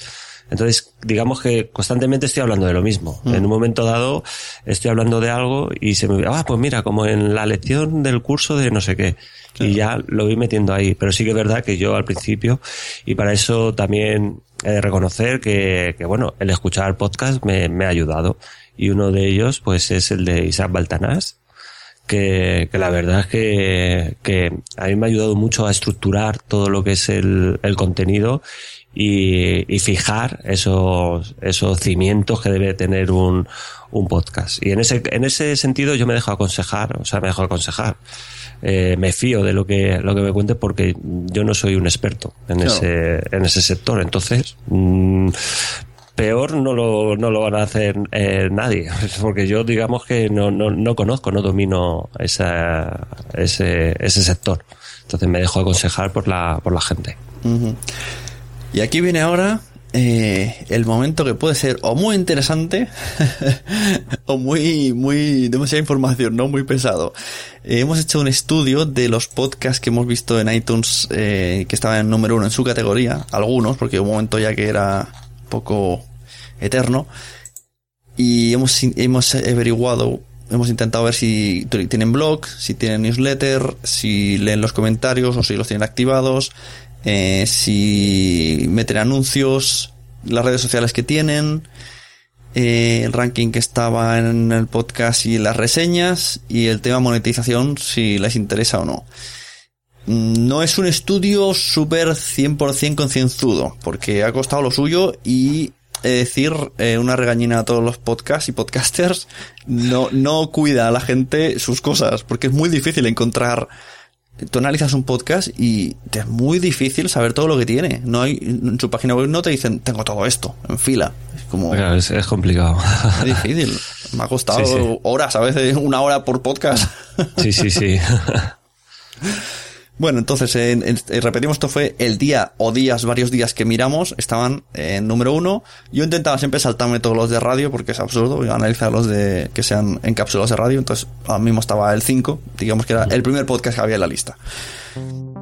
En arte vimos que eh, audiolibros barra audiorelatos de la página terrorinadamas.com usaba newsletter, este lo miraste tú, ¿verdad? Sí. Pues coméntalo. Sí. Sí, eh, utilizaba newsletter, tenía comentarios habilitados en, en su página web. CTA en la web mm, no tenía una CTA clara, no tiene anuncios tampoco. ¿Esto de CTA en la web? ¿Esto qué es? Porque esto no o sea, es un call to action. Eh, ah, igual, una llamada a la acción, igual que lo hacemos en el podcast, pues o sea, tenemos que ser conscientes que también en la página web debemos tener esa llamada a la acción y además bien definida, hmm. no, no perdida ahí entre, entre un montón de información. Claro, esto, esto es lo que decías tú, que decía esas baltanas de Podcast Pro, que, que uno de los errores es que decimos, hacemos el efecto YouTube, ¿no? De dar al like, suscríbete, tal, tal. Y en, claro, no, no, o sea, en el podcast decimos, mm, dale al like a Spreaker, deja la reseña, no, decídete, una, o reseña, o compra el libro, o ves al Patreon, una. Y siempre claro, pero, pero a la vez tenemos que ser coherentes y no solo hacerlo en el podcast, sino también en nuestra página web. Si nosotros estamos diciendo que vayan a nuestra página web y nosotros tenemos una, una llamada a la acción en, en el podcast, o sea, no tiene sentido que le digas tú que vaya a la página web y luego allí en la página web mmm, se pierda. Mm, están perdidos, claro. Claro, entonces yo, o sea, al final, mira, hay una página que se llama eh, archive.org, el archive.org, donde tú te metes y ves un histórico de, de todas las páginas web, ha ido captan, eh, captando, eh, digamos, momentos puntuales y eh, puedes ver un histórico. Entonces, puedes ver un, un histórico de programarfacil.com. Yo ha ido variando mi página web. Yo no, hasta que al final he dicho, en, la, sobre todo en la home, que es donde tenemos que tener el, CTA, bueno, y luego además en, en las demás páginas. Entonces al final yo digo, bueno, ¿qué es lo que qué es lo que quiero ofrecer a, la gente que, viene a mi página web, además del contenido que le estoy ofreciendo, o la gente que venga del podcast. Bueno, pues yo quiero enfocarlos a mi campus, que realmente donde estoy volcando todo mi conocimiento. Pues eso es lo que he puesto, digo, no, o sea, ni newsletter ni nada, sí que sale un pop-up con el tema de newsletter, pero es secundario. Lo cancelas y siempre vas a estar viendo dónde quiero llevar a, la gente, que es a mi campus. Y constantemente está. En lo mismo que hago en el podcast, lo estoy intentando aplicar en la, en la página web. Entonces eso quizá pues es algo que, que a la hora de cuando estamos hablando todos de monetizar, pues que tendríamos que tener en cuenta. O sea, tendríamos que tener una, unas mínimas pautas que debemos de seguir eh, prácticamente todo en la gente que quiera eh, monetizar el, seguir una, un patrón que debemos de seguir. Luego, dentro de todo eso, pues no son fórmulas generales que nos van a funcionar a todo el mundo, porque eso no existe, y tendremos que, que optar por las opciones que mejor nos convengan a cada uno. Pero sí que es verdad que, igual que dice Isaac, que tenemos que tener una llamada a la acción en el podcast, en la web necesitamos tener no, no una llamada a la acción, la misma llamada a la acción. Claro. Entonces, pues bueno, el tema de el audiolibros, audiorelatos, tiene página web. Sí que es verdad que este, este podcast es sin ánimo de lucro, por lo tanto, eh, bueno, no tiene, en- o sea, su fin no es monetizar. Tema de Facebook, pues tiene 4.344 seguidores, Twitter 892 y Google Plus 179. Por ejemplo, vemos aquí la diferencia entre Twitter y Facebook. 4.300 y en Twitter 892. O sea, es un cuatro veces más, incluso más de cuatro veces más. Y luego YouTube, 4.533. Instagram tiene, Vimeo, pero nada, en Vimeo no tiene prácticamente seguidores. Y luego eh, monetizar, he visto por aquí, nada, Patreon, Y donación. reseñas, reseñas vi que tenía una. Una, una reseña. Que dices, madre mía, de que esto da mucha rabia, eh, queridos oyentes. ¿Cómo puede tener este chico 4.000 personas en Facebook y 800 en Twitter? Es que se entiende que como mínimo se compartirán alguna y una reseña en iTunes. Bueno, pri- principalmente porque nunca ha pedido la reseña, pienso yo, porque... Claro, no, y luego también es que, pues es al final, como hemos dicho con el estudio, nosotros tenemos que ir viendo eh, temas de, de estadística. Es que, claro, al final tenemos que ir nutriéndonos de muchas fuentes, porque y sería interesante analizarlo, por ejemplo, en este caso, ver la- las visitas que tiene la página web con Google Analytics y realmente ver con qué dispositivos se conectan a, a esa página web para poder a- a- a- hacer un análisis más profundo y decir, bueno, pues a lo mejor la gente que, que le está escuchando a esta persona es sobre todo por iVoox, eh, tiene eh, Android y utiliza un, un podcatcher diferente y no utiliza iPhone, ¿sabes? Pero es que Entonces, los, por eso... los podcasts, a mí mucha gente me pregunta, ¿es necesario la página web? Mm, me cuesta me cuenta me cuesta la respuesta porque yo pienso que nadie que sea oyente de podcast va a la página web a menos que sea algo pues que se se haya empezado siempre en la página y que sea muy importante la información pero como que el que escucha audio lo tiene todo metido en la aplicación y da igual yo, yo tengo podcast que no he visitado su web en la vida Claro, pero es que depende del sector. En mi, en mi sector, en el podcast que yo hago, eh, no tiene sentido. Porque yo, vamos, estamos hablando de que yo llego a publicar artículos con el capítulo. O sea, aparte de otros artículos técnicos que yo voy publicando semanalmente, eh, he llegado a, a publicar artículos relacionados con lo que hablo en el podcast desarrollado. Y de hecho, Isaac era lo que decía. Dice, vamos a ver si tienes el guion no tiene sentido que no escribas un artículo, si ya lo tienes prácticamente hecho. ¿Qué vas a conseguir con eso? Pues sencillamente SEO. Vas a conseguir que la gente ya no solo te encuentre eh, a través de iTunes o cualquier plataforma de podcast, sino que te vas a encontrar por Google. ¿Quién te dice a ti que si el día de mañana te encuentran, eh, no se hace seguidor tuyo del podcast? No, eso no se sabe. Entonces, lo que yo sí que tengo claro es una cosa, es que mal no te hace. Claro, eso está seguro. claro, eso está claro Entonces, una vez que ya lo tienes hecho, ¿por qué no, por qué no se publica? O sea, ¿por qué Sí, no sí. lo publicamos? Yo, o sea, le, le dedico mucho tiempo a escribir un artículo en condiciones. Estamos hablando de entre 1500, 2000 palabras, o sea, ya son artículos bastante grandes donde detallo todo. Otra fuente de, de, de ingresos, entre comillas, porque eso no es algo que yo ingrese, es el tema de afiliados. Si yo hablo en el podcast, que yo estoy hablando de material electrónico o arduinos o lo que sea, pues yo lo digo en el podcast. Digo, mira, yo te voy a dejar eh, un enlace, cuesta tanto, ahí lo tienes si lo quieres comprar bien. Eh, o sea, yo no, no te va a salir más caro a ti, pero sí que es verdad que el dinero ese que voy a repercutir, digo, yo no lo quiero, porque o sea, no es que no lo quiera, digo, es que prefiero que repercuta en la gente y el que puedan eh, sort- hacer sorteos de, de material. Y todo lo, lo que recaudo, lo poco que recaudo, que he hecho un único sorteo, es eh, lo, lo que hago es comprar un material y lo sorteo entre todos los alumnos del campus.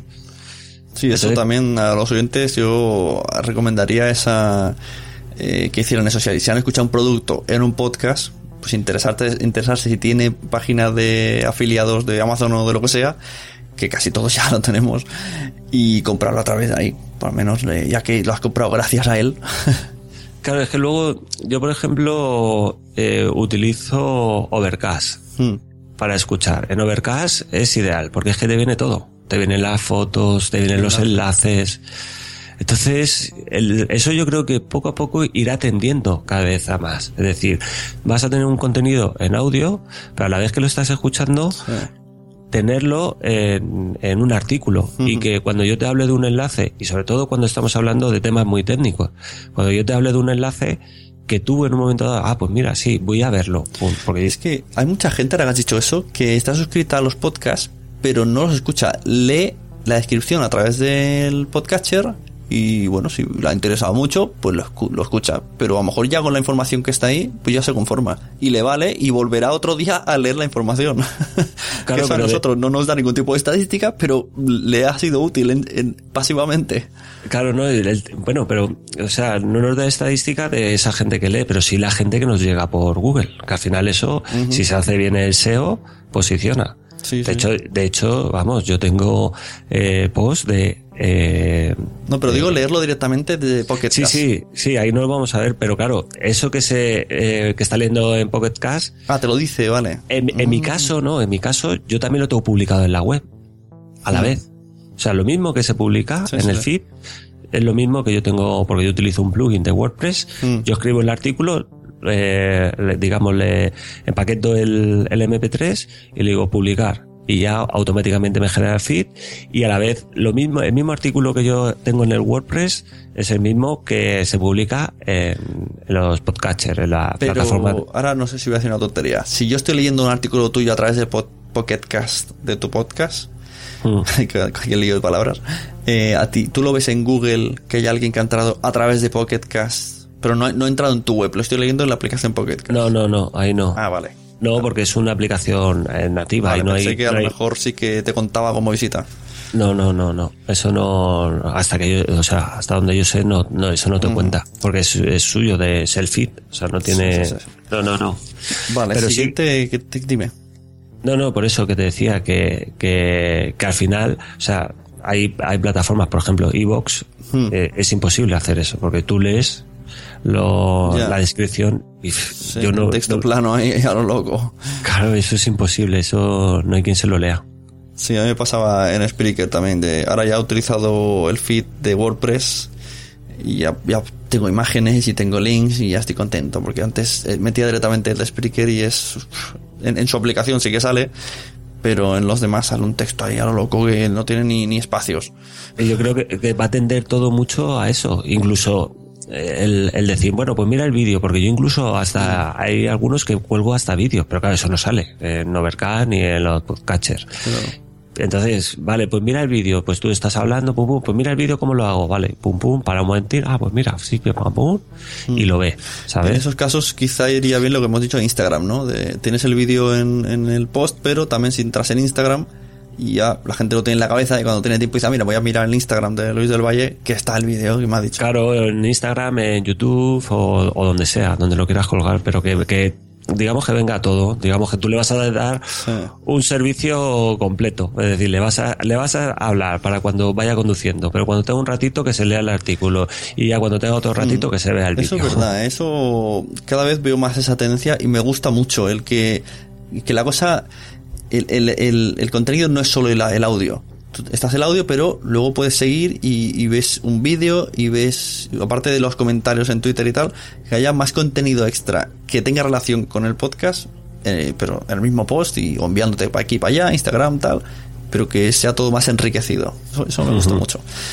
El siguiente que tenemos en la lista es fotografía nocturna, que cuando miré la lista no conocía bien el podcast, pero veo que es un podcast que tela, ¿eh? O sea, tiene mucho tirón. Lo ha Sí, entrevistado sí. hace poco mm, Ana Nieto en Triunfa con tu libro, porque tiene un libro de fotografía. Y madre mía, me parece que se llama Mario el chico, me parece. Sí, sí. Y bueno, este tiene todo. Sí, sí, sí. tiene newsletter, comentarios. Y, y tiene un curso de fotografía, sí. de hecho lo tiene en Vimeo. Tenía anuncios, a pesar que he puesto sí, pero creo que eran anuncios suyos, ¿no? No creo que sean externos. es- está muy centrado. Normalmente cuando alguien tiene un producto no mete anuncios externos. No tiene sentido. Mete sus, sus libros, su curso. En Facebook tiene, como hemos dicho, el podcast que me acuerdo bien, fotografía nocturna. En Facebook 29.000. Tela. En Twitter 8000, que también dices, joder, qué diferencia, ¿no? Sí, pero bueno, ya 8000 ya son palabras Sí, son mayores. muchos, pero claro, en Sí. otros son 29.000. También es más visual, Facebook. Supongo que hacerse de fotografía, pues cuelgas fotos y puedes extenderte más álbumes. En Twitter es todo tan, uf, tan volátil. YouTube, eh, 8.600. Instagram, 4.000. Que esto es una cifra importante, más Instagram. Claro, bueno, si estamos hablando de fotografía nocturna, Claro. pues bueno, tiene sentido en Sí. Instagram. Eh, tenía 34 reseñas y tenía curso. Hmm. Este, este curso y libro. Las dos cosas. Sí, tiene un curso de, pues de eso, precisamente, de fotografía nocturna. Pues muy interesante porque además no sé en qué podcast lo escuché que tiene otro compañero, ya, ya me saldrá algún día, o, o me- o si me está escuchando dirá, porque me suena que, que- que me oye el amigo que hacía el podcast con él y entonces le dio la idea. Este chico no, sab- no, no tenía el podcast, tenía todo lo demás. Y entonces un amigo suyo le dijo, oye, éntrate y hazte un podcast. Me parece que lo publica en Spreaker. Y a partir del podcast decía el tío que, bueno, encantadísimo, claro. Y fíjate, un podcast de fotografía, es que Claro, que va, le pega, yo que sé, más un, un tema de YouTube o... Claro, o sea, me- no sé, porque yo no lo he escuchado porque yo de fotografía ni papa, pero o bueno, pues, claro, es que, es que pues sí, también te puede tener cosas muy interesantes, ¿no? No tiene por qué hablarte de una lente, de, de un, de un unboxing. Pero si es que al final, o sea, el- yo creo que el, el- el tema del podcast es algo que, que tiene que pegar un, un tirón bastante, bastante grande, sobre todo porque cada vez tenemos menos tiempo y, y aprovechas cualquier momento y es que el, el leer un artículo no lo vas a leer porque necesitas estar centrado y necesitas estar parado. Ver un vídeo necesitas también, o sea, no puedes estar haciendo, eh, viendo un vídeo y fregando lo- los platos, porque al final se te va a caer el móvil al fregadero, vamos, seguro.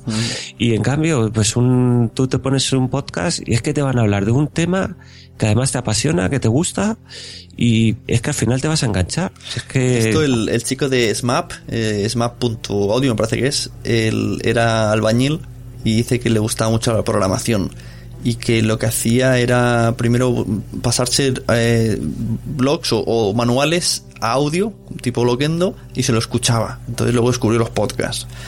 Y aprendió programación en la obra y, y a partir de ahí hizo el- la aplicación de SMAP Audio.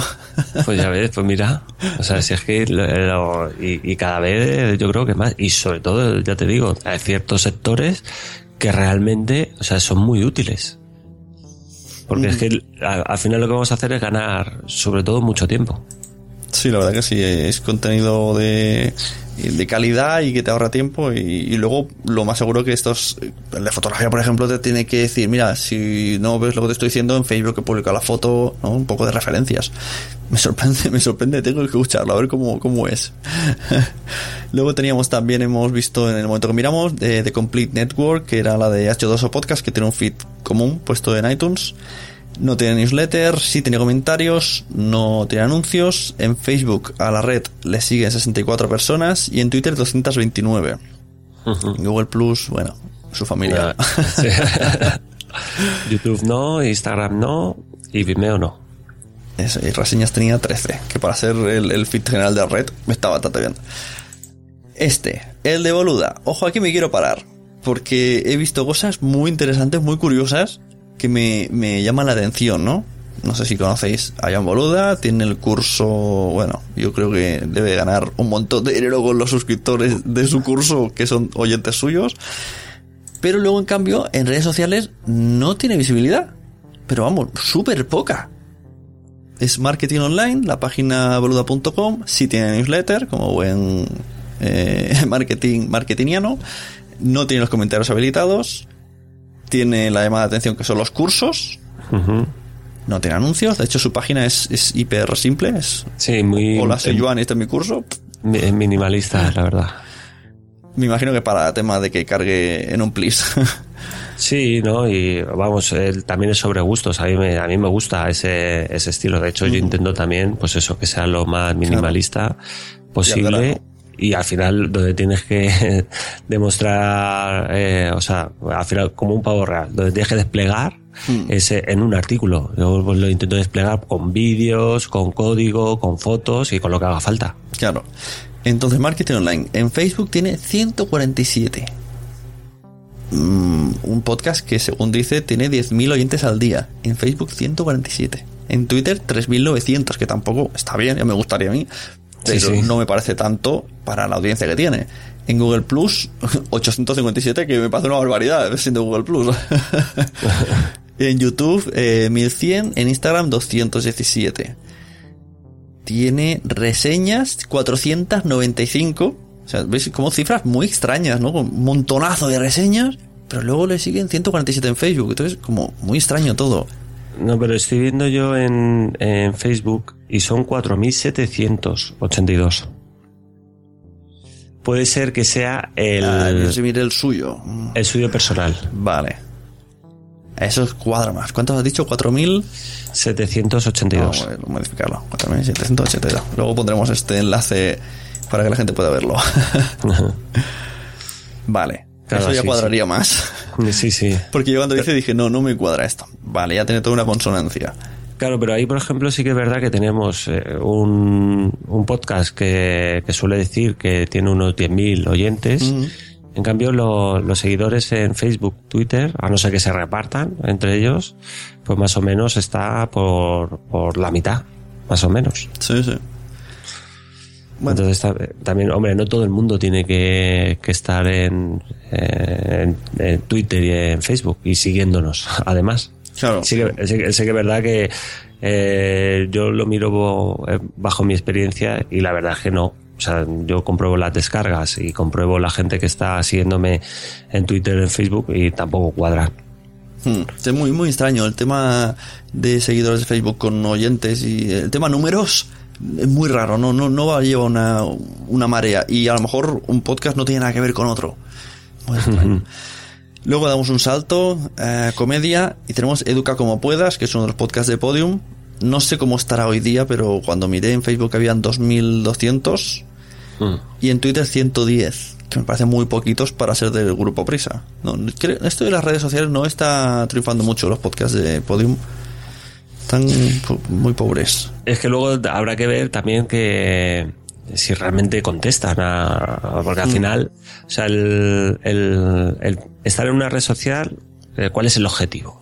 O sea, además de, de que tú Claro, eh, socializar. eh, claro, o sea, eh, red social. Aunque tú muestres tu, tu contenido, al final tienes que interactuar con la gente. Si luego los de Podium cuelgan sus podcasts y no a las preguntas o, o las sugerencias o lo que le vayan diciendo no contesta, pues la gente como que pasa. Ujú. Luego tenemos en juegos y pasatiempos Reload eh, a Night Games de zonareload.com. Estos antes eran, creo que revista o canal YouTube, bueno, son varias cosas. Así que tienen muchas cosas conseguidas. Comentarios sí que tienen. En Facebook tienen 4.300. En Twitter tienen 17.700. Una barbaridad. En YouTube 4.700, pero ve, tampoco ve la proporción es muy extraña. Eh, eh, debería ser, mm, si era antes un canal de YouTube, pues eh, tendría que tener similar los seguidores como mínimo al Twitter. Y no uno 17.000 y otro 4.000. Claro, pero depende también pues la, la competencia que haya ahí en, en YouTube. Es que Entonces que solamente lo siguen por Twitter, no, no se suscriben a su canal, entonces ¿para qué lo siguen? Ya, ya, sí, sí, sí. No, sí, vamos a ver, sí, eso es lo, lo que pasa con, con todo lo que estamos tratando el día de hoy. Y es que eh, no hay una fórmula matemática que explique Sí, sí. todo esto. Porque si lo hubiera, pues vamos, solo tenemos que aplicar esa fórmula Claro. y decir, pues esto es lo que tenemos que hacer. Vamos a, a despejar las variables de aquí y a resolver Sí. la ecuación. Pero Bueno. como eso no existe, pues... Y, y aquí viene lo interesante de Arcade, Arcade Games. Tiene Patreon y tienen acumulados unos 3.800 euros al mes. Es el podcast que más tiene en España. Podcast, pero que venía de un canal YouTube. Es un poquito trampilla, pero oye, ahí está. Que siendo mínimo dos, creo que son, pues con 3.800 ya nos gustaría. ¿eh? Nos montamos tú y un canal YouTube y. ya ves. y, a, y- y a hacer, hacer vídeos como loco. Eh, ¿Qué más tenemos por aquí que hayamos podido rellenar? Porque veo que las intenciones fueron buenas, pero luego, Pero luego, luego se fue cayendo. luego decayó la cosa. Bitónica Podcast. Vemos que tiene newsletter. Me sorprende que hay muchos podcasts que tienen newsletter. ¿eh? En Facebook tienen 600 seguidores y en Twitter 50.000. Y en Google eh, Plus 1000. Este es de, este es de running. O sea, de correr, de hacer deporte. Ah, joder, pero, pero, ah, entonces, vale. Me parece que es una empresa, o algo así. Porque esto lo vi yo, Bitonic, hace poco está, está en iTunes en destacado y entré y tiene... Ya viene de, de lejos, pero sí, vemos que los podcasts de running están triunfando mucho. En Estados Unidos sobre todo, ¿eh? No, y aquí también está la fiebre del running y la verdad es que, que igual, pues eso, pues... La sea, verdad que es, a- es un nicho perfecto, ¿eh? Porque Claro, porque te vas a correr Y y, te además te, vas a- pones. te- te pones un, un podcast. El otro día estaba escuchando yo precisamente un, un podcast, el de, el de Impetu, y salía un programador y hablaba de eso, de que, que quizás sea también otra, otra idea para los podcasts. Que decía que cuando se ponía la maratón, que había leído en un blog que lo que una cosa que le motivaba mucho era que tú grabar a tus familiares y te lo ibas programando para los diferentes kilómetros. Entonces, pues eh, ibas en, al maratón, pues vas en el kilómetro 20 y a lo mejor sale tu madre diciendo, venga, nene, avanza que ya te queda poco. Y luego sale tu abuela, venga, tal. Y que eso le motivaba mucho y que realmente era de utilidad. Ah, eso en la aplicación Endomondo tenía una, una conectividad con, con el resto de usuarios de Endomondo, con tus amigos, y podían enviarte mensajes. A mí nunca me han enviado, y espero que nunca lo hicieran, pero por lo visto, si tú veías que tu amigo estaba corriendo, podías dejarle un mensaje de ese estilo. De, de, venga, Claro, ánimo. tú estabas, estabas con la, porque se sincronizaba con Spotify y tal, estaba escuchando, estaba escuchando música corriendo, y entonces te salía otro que en directo te ha dicho, venga, vamos. pero lo mismo te cuenta un chiste, ¿sabes? Pues aquí igual, pues imagínate hacer un podcast de eso. El podcast que, pues si una maratón eh, son pues 10 kilómetros por hora, o sea, son 4 horas, te vas a tirar corriendo, pues te haces un podcast de 4 horas, La 4 verdad horas que, y media. Si además le meten música, puede ser muy interesante, ¿no? En plan, este es el podcast que tienes que descargarte si la maratón dura tanto. Entonces, Claro, pues, o media, ma- media maratón, te haces dos horas y además kilómetro 10, y incluso te puede ir marcando el ritmo, es decir, tienes que ir por el kilómetro 10, si no vas, aprieta porque es que has bajado el ritmo, o si vas más adelante, baja el ritmo, que Voy a escuchar uno de Bitónica a ver cómo lo hacen, pero, pero así tendría sentido. Incluso al principio, pues te explica un poco, recuerda que tienes que respirar, recuerda los ejercicios, no sé qué, no sé cuánto, no te pongas nervioso. Después incluso explicar en el medio alguna historia, musiquita de fondo, luego va subiendo la música, sube el ritmo. Joder, vamos a sacar, vamos a sacar un podcast de, de aquí sacamos muchos podcasts. Otro, venga, te lo dejo a ti. Cuento salud de la luna. Bueno, pues este eh, newsletter no, comentarios eh, sí que tiene y luego no tiene anuncios, eh, luego es que no tiene ni Facebook ni Twitter, por lo que tenemos aquí. Y ¿qué más tenemos? 124 reseñas en iTunes. 124 reseñas tiene. Que el tema de las reseñas el otro día la verdad es que eh, a mí eh, hizo un programa Emilcar que, que bueno, me imagino que no, no, no sé hasta qué punto será todo eso eh, verídico, pero el tema de las reseñas que no ayudan a posicionar. Es tan extraño. Lo de, lo de iTunes. dentro de los rankings de, de iTunes. Tiene sentido, ¿eh? Porque lo que no tiene sentido es que haya gente que tenga un montón de, de reseñas y que esté más abajo que, una, que unos podcasts que no tienen casi reseñas y que estén más arriba.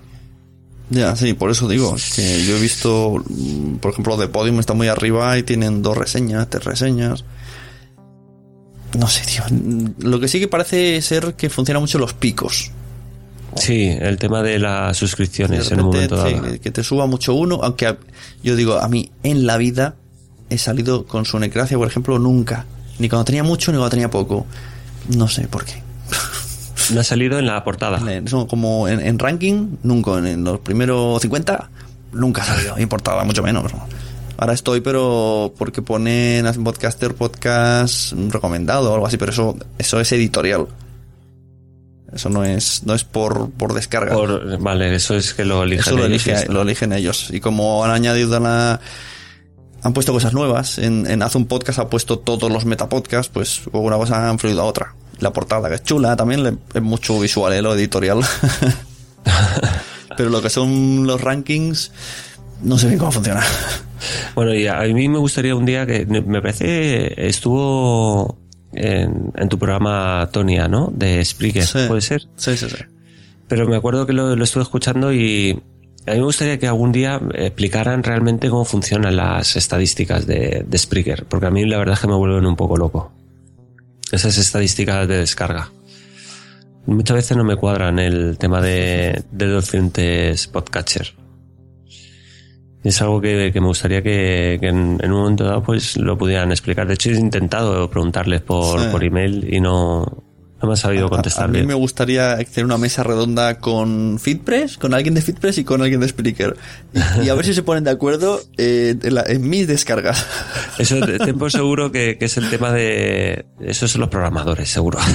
Porque además no guarda una proporción. Dices, ah, bueno, vale, en Spreaker cuenta más el clic y en el otro cuenta la descarga entera. Entonces siempre habrá más en Fitpress, por ejemplo. No, pero es que en cuanto los niños duermen me pasa al contrario. O sea, cuando niños duermen en Spreaker puede rondar 2000 y 3000, te vas a Fitpress y te dice 900. En, en, Claro. en Nación Podcaster, eh, en Spreaker te dice 1000 o 800 y en el otro te dice 1500. Dice, a ver, ¿qué proporción me guardas? no, Claro, no es no, aquí no. más siempre, es, es según, según tu interés.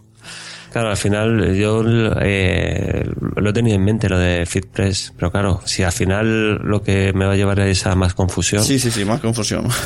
prefiero quedarme con uno y decir, bueno, pues con esto me quedo y mm, yo confío en esto.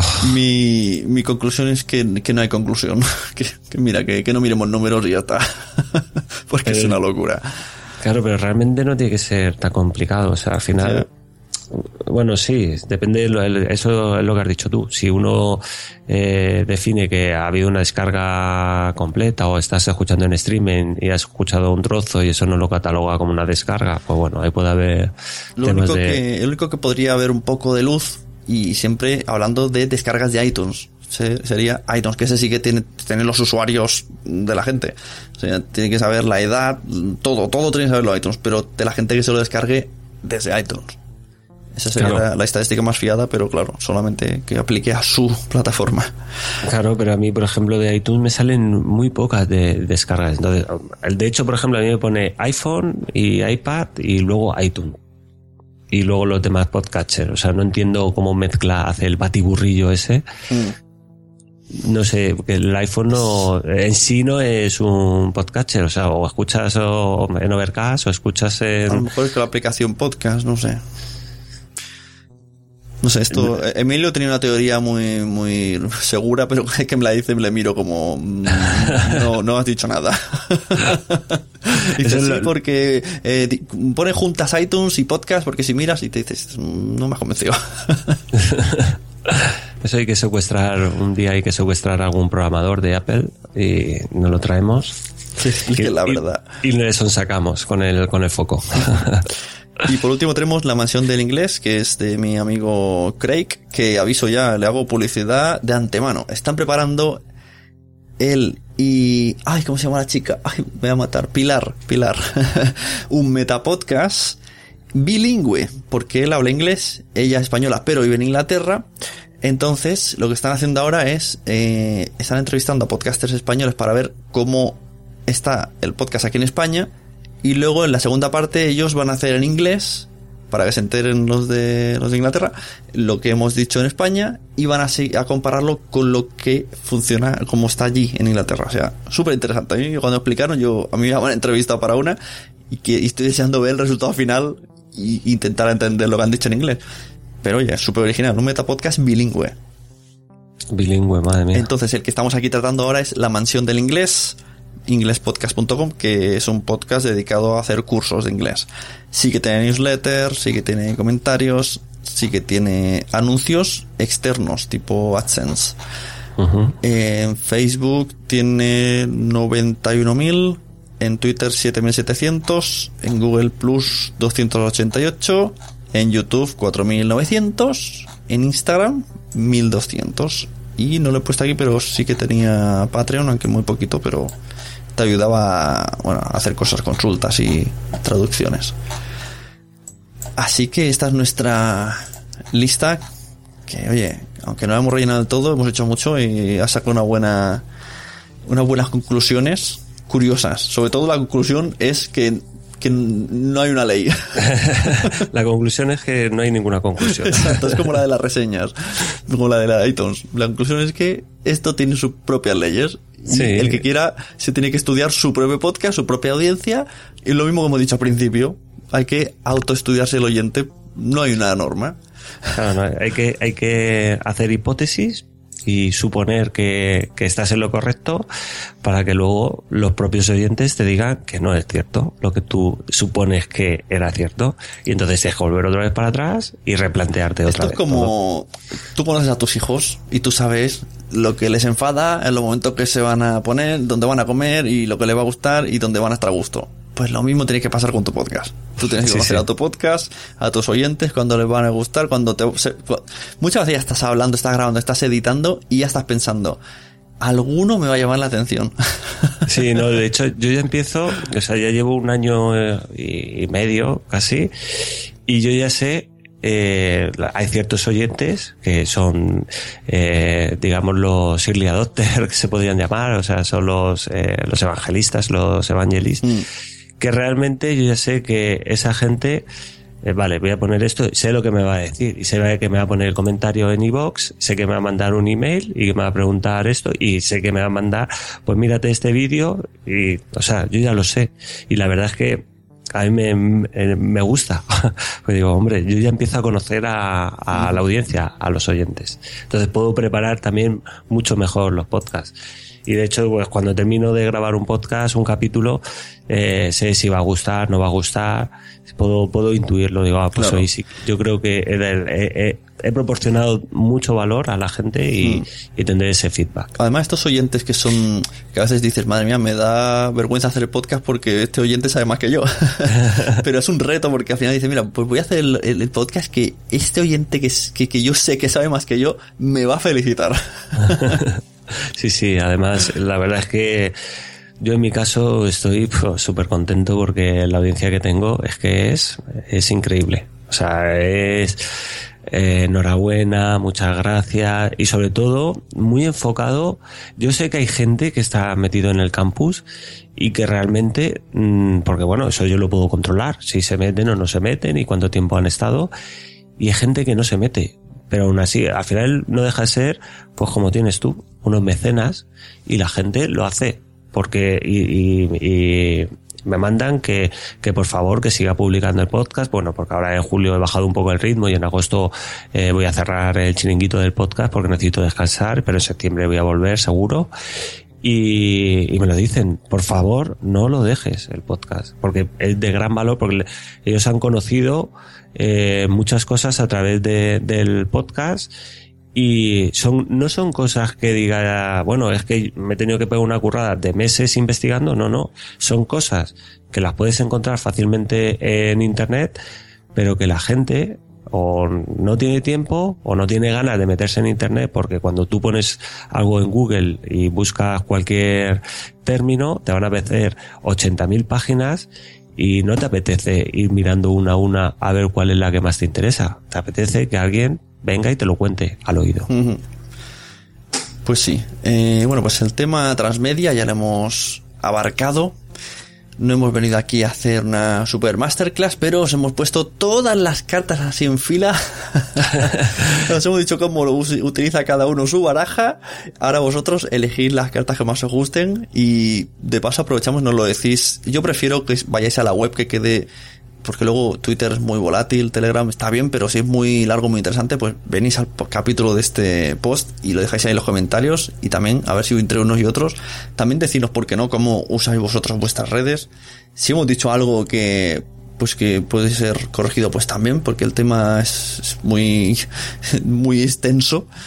Y incluso si eres YouTube, youtuber por ejemplo pues también dinos cómo, cómo estás utilizando todo este este transmedia Así que la sección de transmedia la terminamos aquí. Pero Luis quería seguir explicando sus cosas y al final tenía que explicarnos bien qué es eso del campus y todo. Aquí quería explicarnos consejos para hacer el podcast. Quería hacer su, su, su micro meta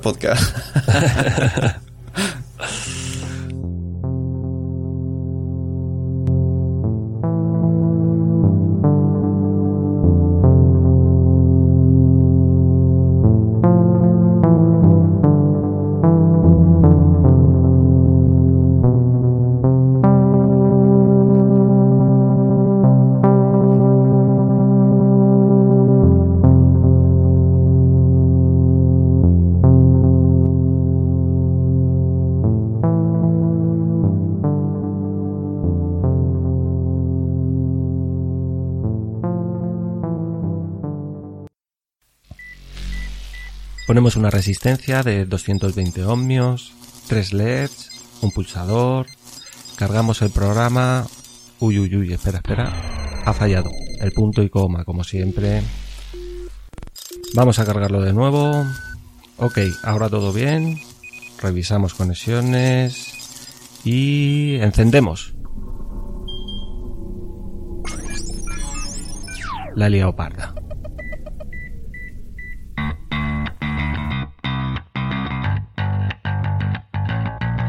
Hola, soy Luis del Valle del podcast La Tecnología para Todos y del blog programarfacil.com, donde hablamos de Arduino, programación, electrónica, dispositivos de IoT y de todo aquello que nos permita no solo utilizar tecnología, sino también a crearla.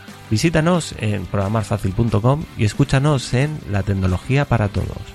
Te esperamos en el siguiente programa, no faltes a la cita y sé feliz. Bueno, pues nada, el, el, tema del podcast, ¿cómo lo hago? Pues nada, yo lo único que he hecho es seguir a, a, oír y a escuchar y atender a los expertos. Entre ellos tú, por supuesto, también Isaac y Emilcar. Para mí, gracias a, a bueno, y a más gente que, que, que, bueno, no es cuestión de ir nombrando uno a uno, pero quizás los tres más influyentes seis vosotros tres.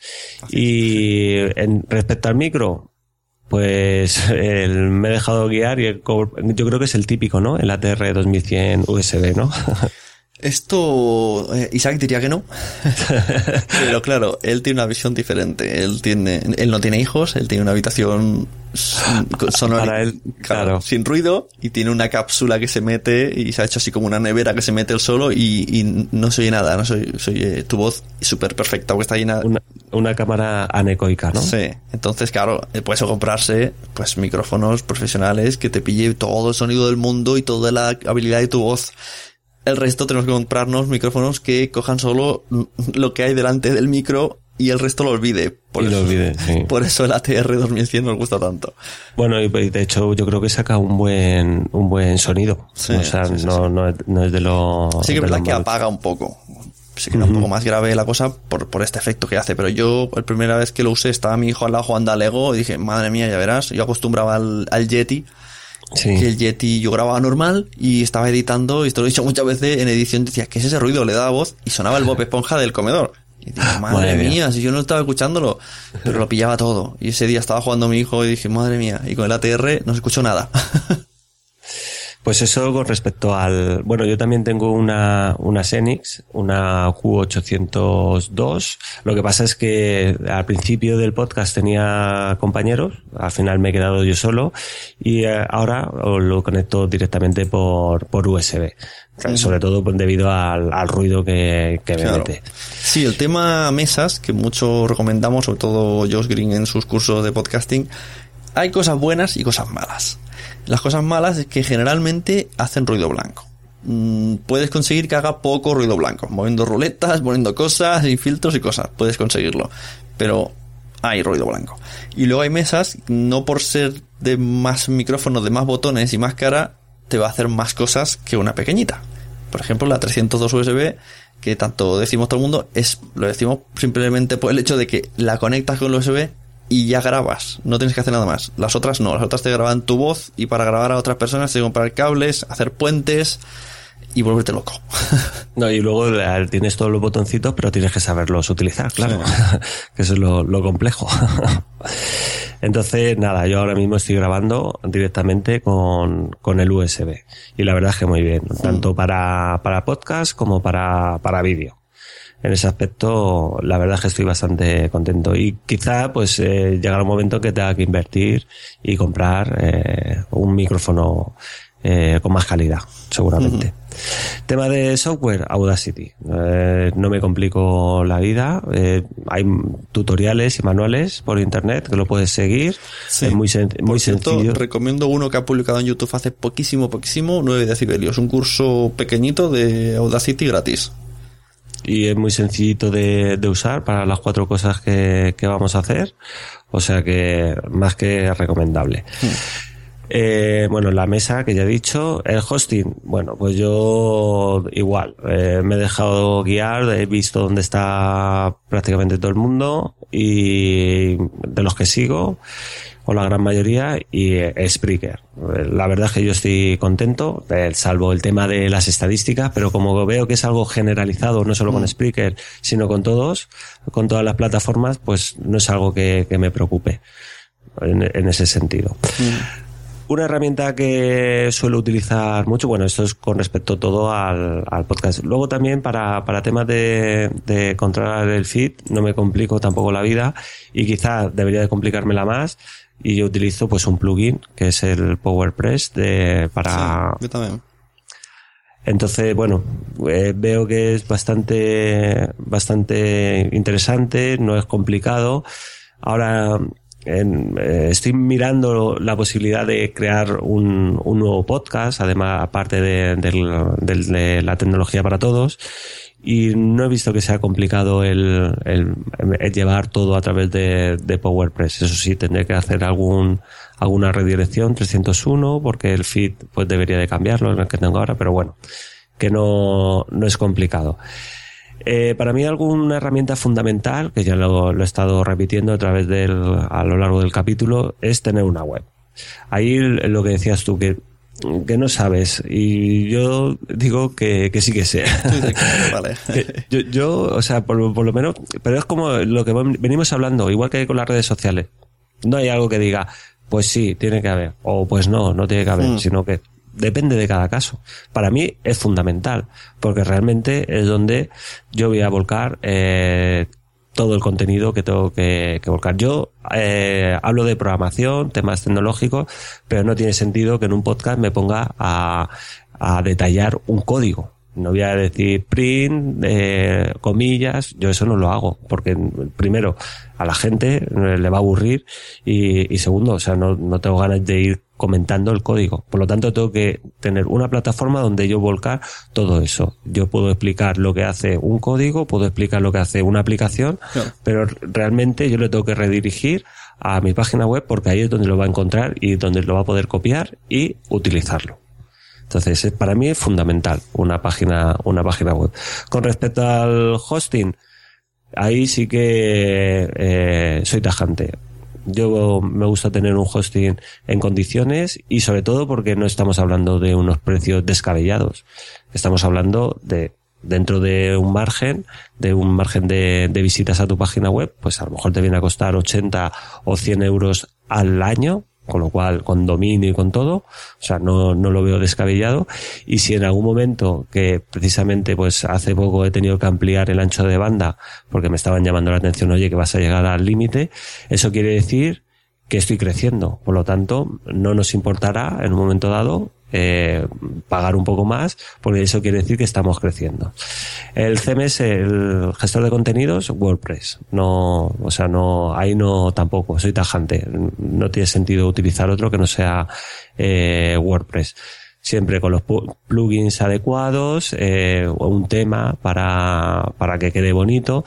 Y aquí, pues, esto es como todo, pues bueno, un, un mecánico pues tendrá suerte porque se podrá cambiar el aceite él mismo, pues yo, en este caso, como soy programador, pues yo me lo guiso y yo me lo como. Entonces Claro. yo, yo lo toco todo. El tema de, de, de WordPress no me cuesta nada el tocar los CSS, el cambiar el diseño, el trastear por debajo, eh, si tengo que meter el, el código de Analytics, el si se me cae la página web que se me ha caído un par de veces, el poderlo arreglar yo. Todo eso, pues es algo- eh, primero dinero que me ahorro y segundo que me gusta tener el control de- en ese aspecto pero eh, fundamental el tema ese, el tema de, WordPress. Y si ya tienes conocimientos mínimos de CSS y HTML, sobre todo eh, aquí eh, hago un inciso que es CSS, o sea, que es eh, cómo aplicar estilos a la página web, pues tienes mucho ganado en este aspecto, porque en un momento dado tú le vas a cambiar y no vas a ser una página web igual que al final un tema es como un, como si todos nos pusiéramos la misma camiseta. Pues si yo puedo cambiar la camiseta y me la puedo decorar como yo quiera, pues eh, digamos que eh, resaltaré con respecto a los demás. Pues aquí igual, lo puedes hacer, lo puedes contratar a alguien, pues yo, en ese caso, yo me lo guiso y yo me lo como. Algo también importante que, bueno, que yo le di bastante importancia es el tema del, del diseño. Y en este caso yo he probado plataformas que sean eh, 99 Design y Fiverr o Fiverr. Eh, la primera que utilicé fue Fiverr, sobre todo porque no me no quería eh, pues invertir mucho dinero y me hicieron un logotipo. Yo quedé, me gustó, digo bueno vale, me gusta el primer logotipo y tal, Bien.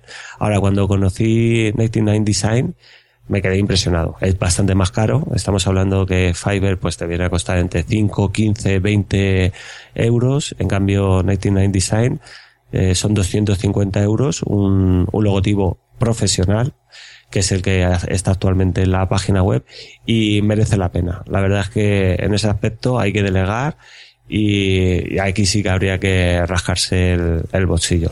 Pero sí que es verdad que una vez que lo pagas, ya lo tienes y no tienes por qué cambiarlo en mucho tiempo. Es verdad, yo hice hace poco un invento con Fiverr y, eso que no, yo puse el precio, dije que era un logo, pues 60 euros. Y madre mía, que me ha costado y peleándome y no me entendían y hicieron lo que les dio la gana y no, no me gustó nada. Mi Fiverr, la experiencia que he tenido muy mala. Sí, yo creo que para esos temas, para el tema de logotipos, yo no lo aconsejaría. Ahora, hay otros temas que funcionan muy bien. Por ejemplo, que te quieras hacer una intro para tus vídeos, hmm. es, pues sí, vas a encontrar cosas muy, muy chulas y a un coste bastante reducido. Pero en cambio, para el tema de diseño, ahí yo sí que me iría a un portal especializado como 99 Design, que te va a salir más económico, bastante más económico que, que el, que el, contratar a un diseñador y sobre todo que bueno, fue exagerado. Yo cuando, porque tú creas la campaña y empiezan a enviarte ideas, un montón de diseñadores de todos los sitios, de todo el mundo, y fue impresionante. O sea, era exagerado la de gente, la de diseños que empecé a ver, que yo ya decía, bueno, bueno, hasta que ya me decidí por el que está ahora, digo, mira, este me gusta muchísimo. Digo, yo ya no miro más porque si no, no, no tengo tiempo de, de verlo y, la verdad es que es muy, muy interesante en 99 Design, lo aconsejo. Y luego también una, un tema que es las infografías, que yo no suelo hacer mucho, sobre todo por falta de tiempo, pero que sí que eh, son muy interesantes.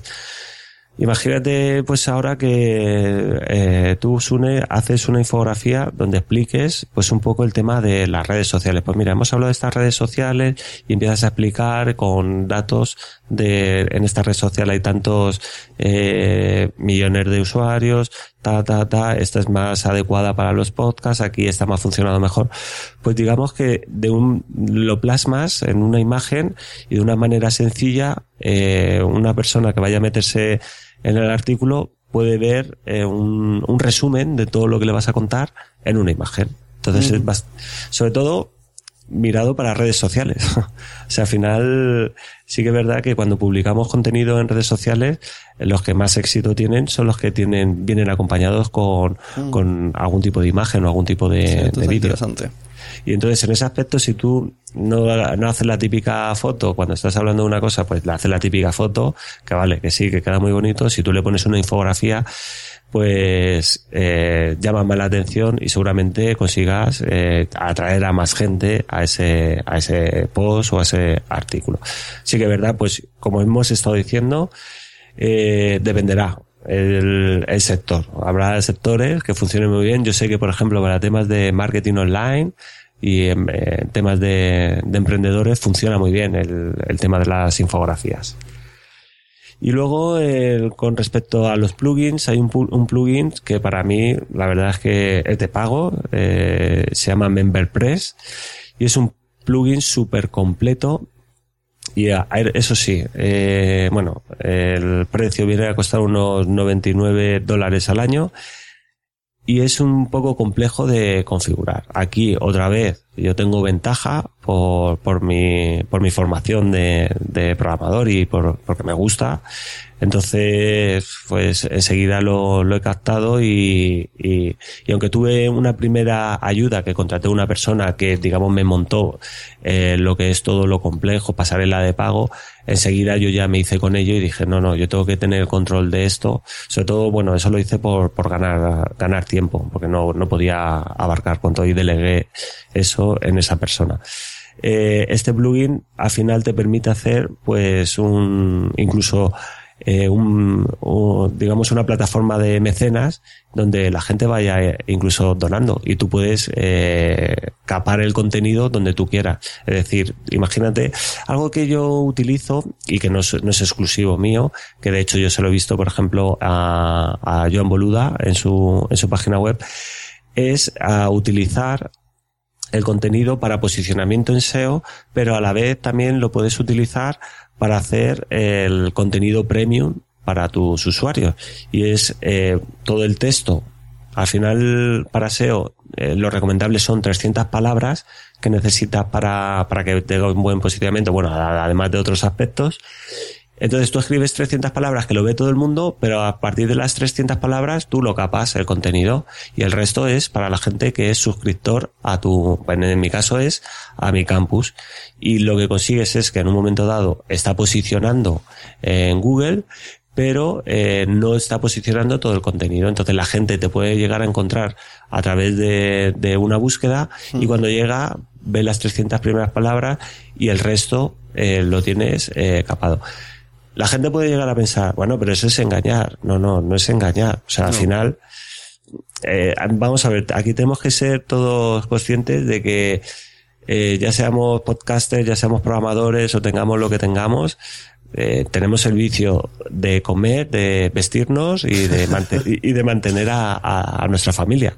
Con lo cual, está muy bien y todo es muy divertido. Esto, esto, es como una portada de una revista. Tú vas al kiosco y tú puedes coger la portada de la revista y mirarla. Y, y ojearla, claro. Y luego el, el, kiosquero te dirá, macho, si la quieres, págamela.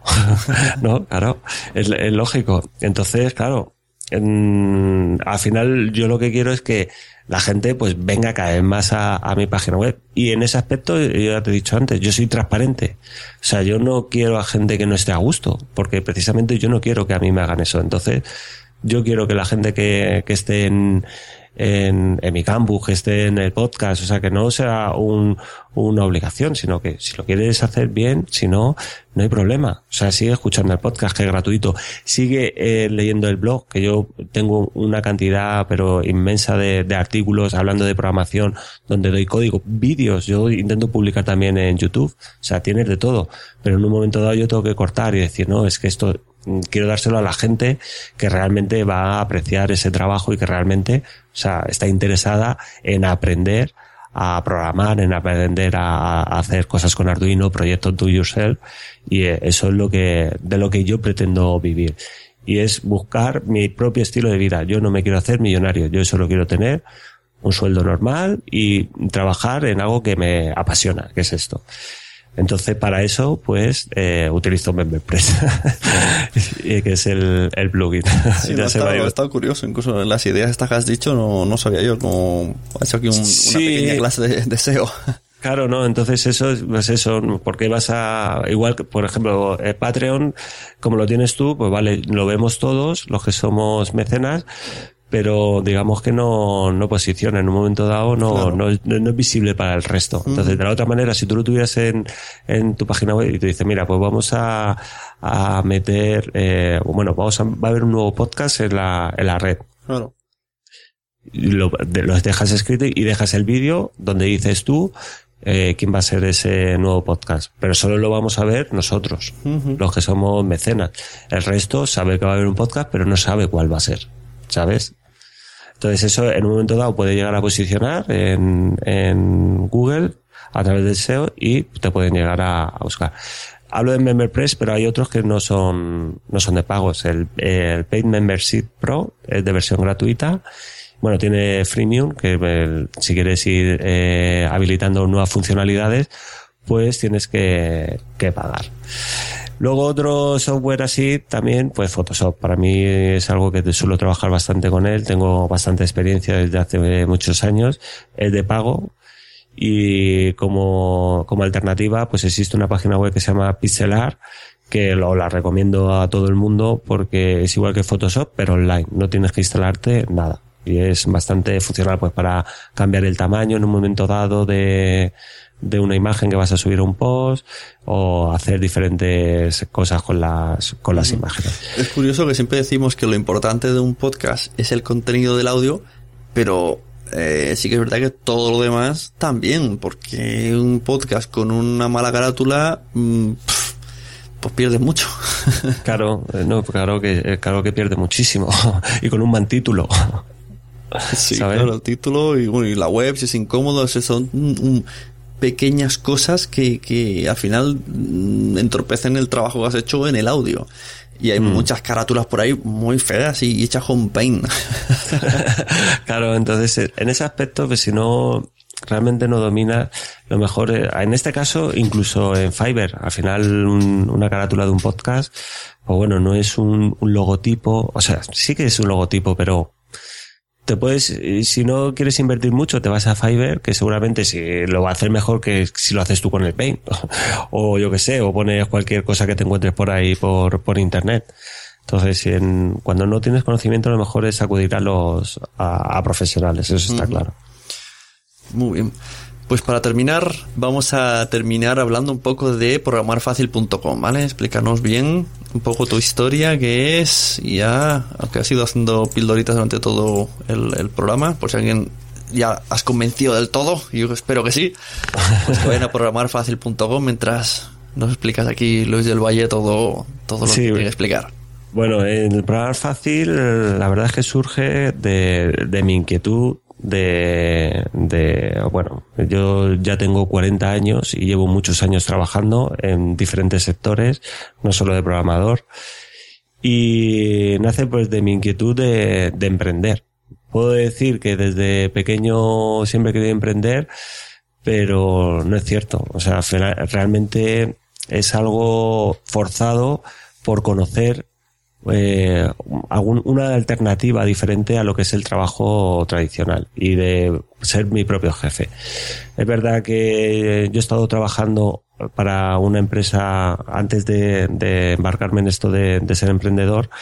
Eh, he estado trabajando por una empresa y trabajaba desde casa y es algo que, siempre me ha gustado. Entonces, en un momento dado, pues eh, decidí pues tomar las riendas de, de, mi, de mi profesión y decidí montar esto. ¿Y cuál es el, o sea, el eje central de, de programar fácil? Pues la programación. O sea, yo me dedico, soy desarrollador, soy experto en programación.net y intenté darle, pues como hemos estado hablando antes, eh, yo hice unas hipótesis al principio y de las cuales, pues algunas eh, los usuarios me la han, eh, digamos, validado y otras no, no me las han validado y otras pues eh, he vuelto a hacer nuevas hipótesis. Entonces, todo eso ha llevado a que ha ido, eh, digamos, variando mi temática, tanto en el podcast como en el blog, hasta que he llegado a un punto donde he dado con, con Arduino. Eh, yo ya conocía Arduino hace tiempo y entonces vi que gracias a un, a un colaborador que vino, a Luis Fer, eh, que lo introdujo dentro de lo que es el, el podcast, pues vi que realmente a la gente le, le llamaba, eso lo que hemos dicho antes, pues haces un capítulo de, de una temática, ves que tienen más descargas y dices, bueno, blanco y en botella, voy a tirar por esto. Y realmente es cuando hemos empezado, bueno, he empezado a, a atraer a más gente, a cada vez más usuarios y se ha notado bastante la, subida de, de, tanto en el blog como en el podcast como en, como en el campus. ¿Qué es Arduino? Pues Arduino es una placa de prototipado. ¿Qué nos permite hacer Arduino? Pues nos pone la electrónica y la programación al alcance de todo el mundo, porque es súper sencillo, jamás ha sido tan sencillo el poder trabajar con, con proyectos de electrónica y de programación y eso lo que nos conlleva es que podemos crear multitud de proyectos de todo tipo, a cualquier tipo de sector. Entonces, ¿qué, ¿qué es lo que yo hago en Programar Fácil? Pues por un lado, tengo el blog donde vuelco eh, artículos y tutoriales de forma gratuita para todo el mundo, donde puedes eh, encontrar eh, de todo tipo, pues eh, desde cómo montar diferentes circuitos, cómo utilizar sensores, cómo programarlos, eh, luego también cómo puedes interactuar con esas placas de Arduino a, una- un eh, nivel un poco más alto, ya que no es cuestión solo de electrónica y programación eh, de esa electrónica, que, que es como dice Gabriel Viso del podcast Pitando, que es una programación física, sino que luego pues tienes que saber de, de programación web, tienes que saber pues, programación de .NET para poder mostrar esa información en otras interfaces gráficas. Entonces todo eso lo he hecho, lo he metido todo a la cacerola le- y le doy, empiezo a dar, a dar vueltas y, lo, y de qué hago, pues lo, lo en- aunque suene mal, lo vomito en el blog, en el podcast y eh, a partir de enero de este año pues monté un campus donde semanalmente voy colgando diferentes lecciones sobre diferentes cursos y sobre diferentes temáticas y, e intento de alguna manera eh, ganarme la vida con, con ello. Es muy complicado, es bastante complicado, pero es muy gratificante. Hasta el momento, pues yo la verdad es que viendo el panorama de cómo están, bueno, hablando del sector de los podcasters, pues viendo el panorama, cómo, cómo está y por lo que os escucho a todos y por lo que escucho al resto de, de podcast, pues me puedo sentir afortunado. Porque aunque yo no tenga un sueldo, digamos, digno de semana, eh, mensualmente, sí que eh, cubro gastos y saco eh, algo más para, bueno, gastos de, de autónomos, todo lo que lleva a ser emprendedor.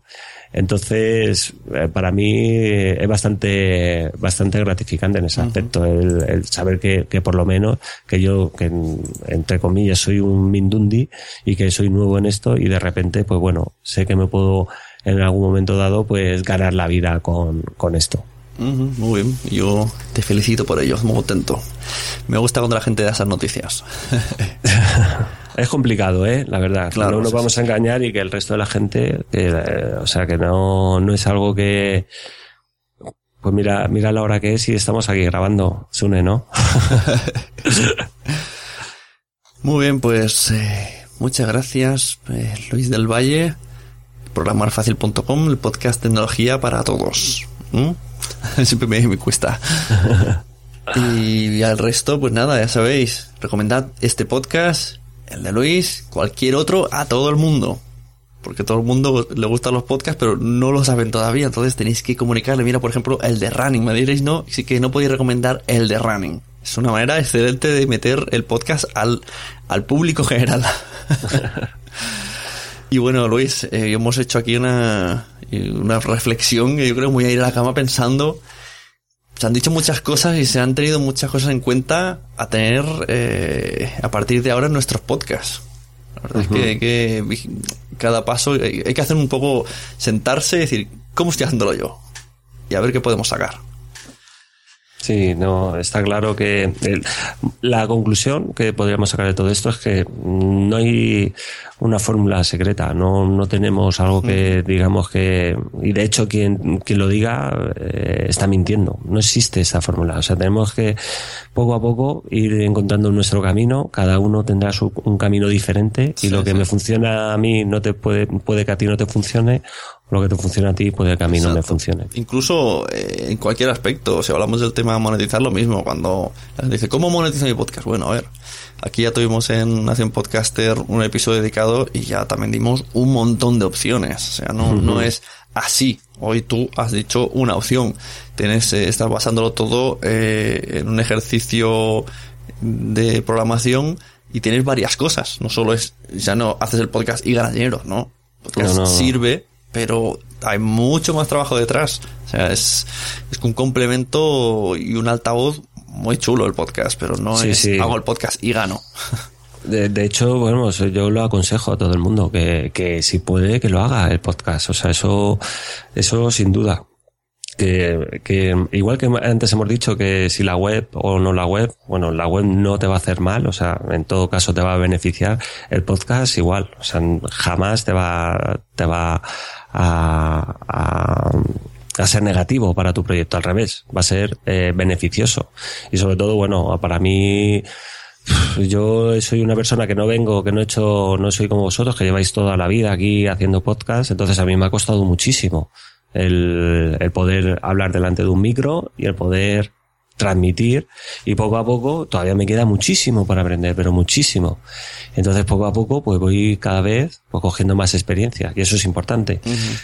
Importante, una de las cosas importantes es que hay que ser constantes también. O sea, tenemos que, tenemos que ser muy machacones y constantes. Y además, da lo mismo lo que pase, emocionalmente vas a estar hundido muchas veces, que a mí me ha pasado, y da lo mismo. O sea, vale, estoy hundido, pero hay que tirar para adelante y sacar el podcast y los blogs y los, los cursos y todo para adelante, que tarde o temprano las cosas llegan.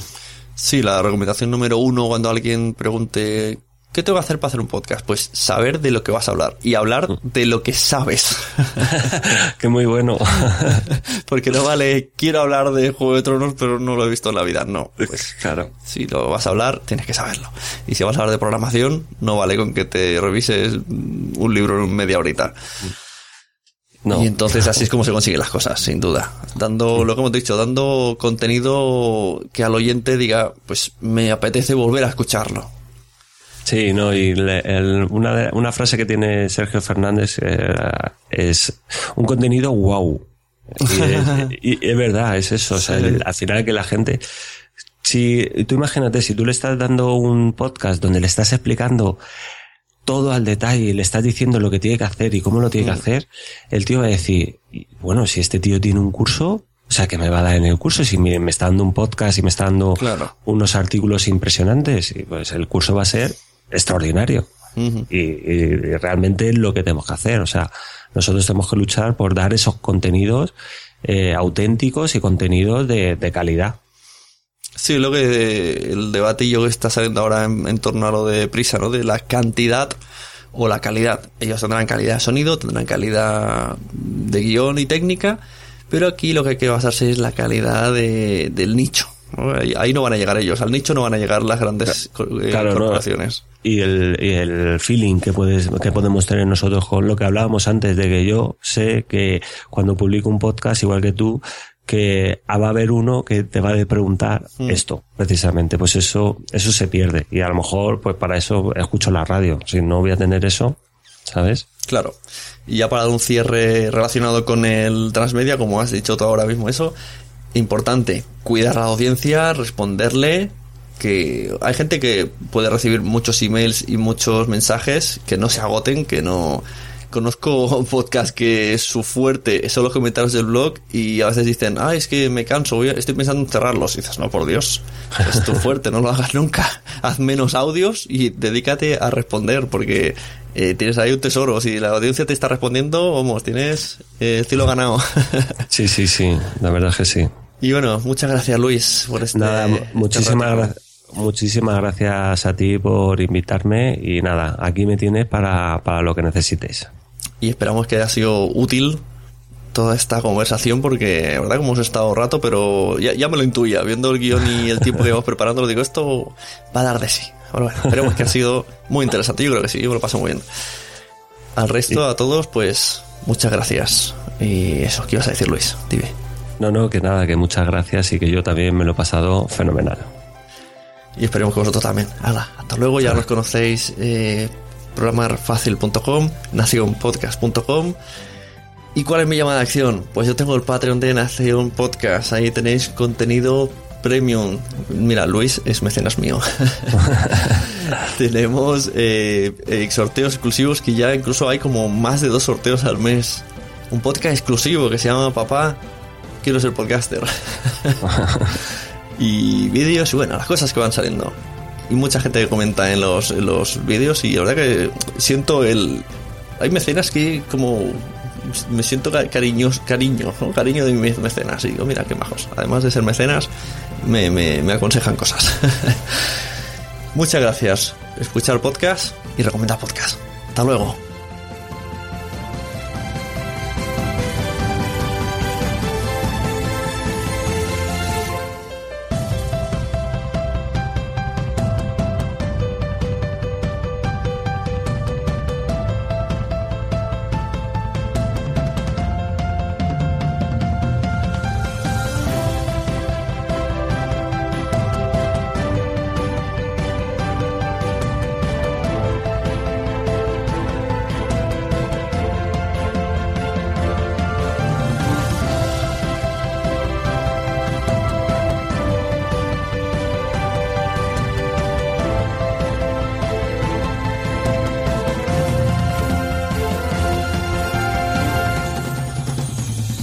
nacionpodcast.com.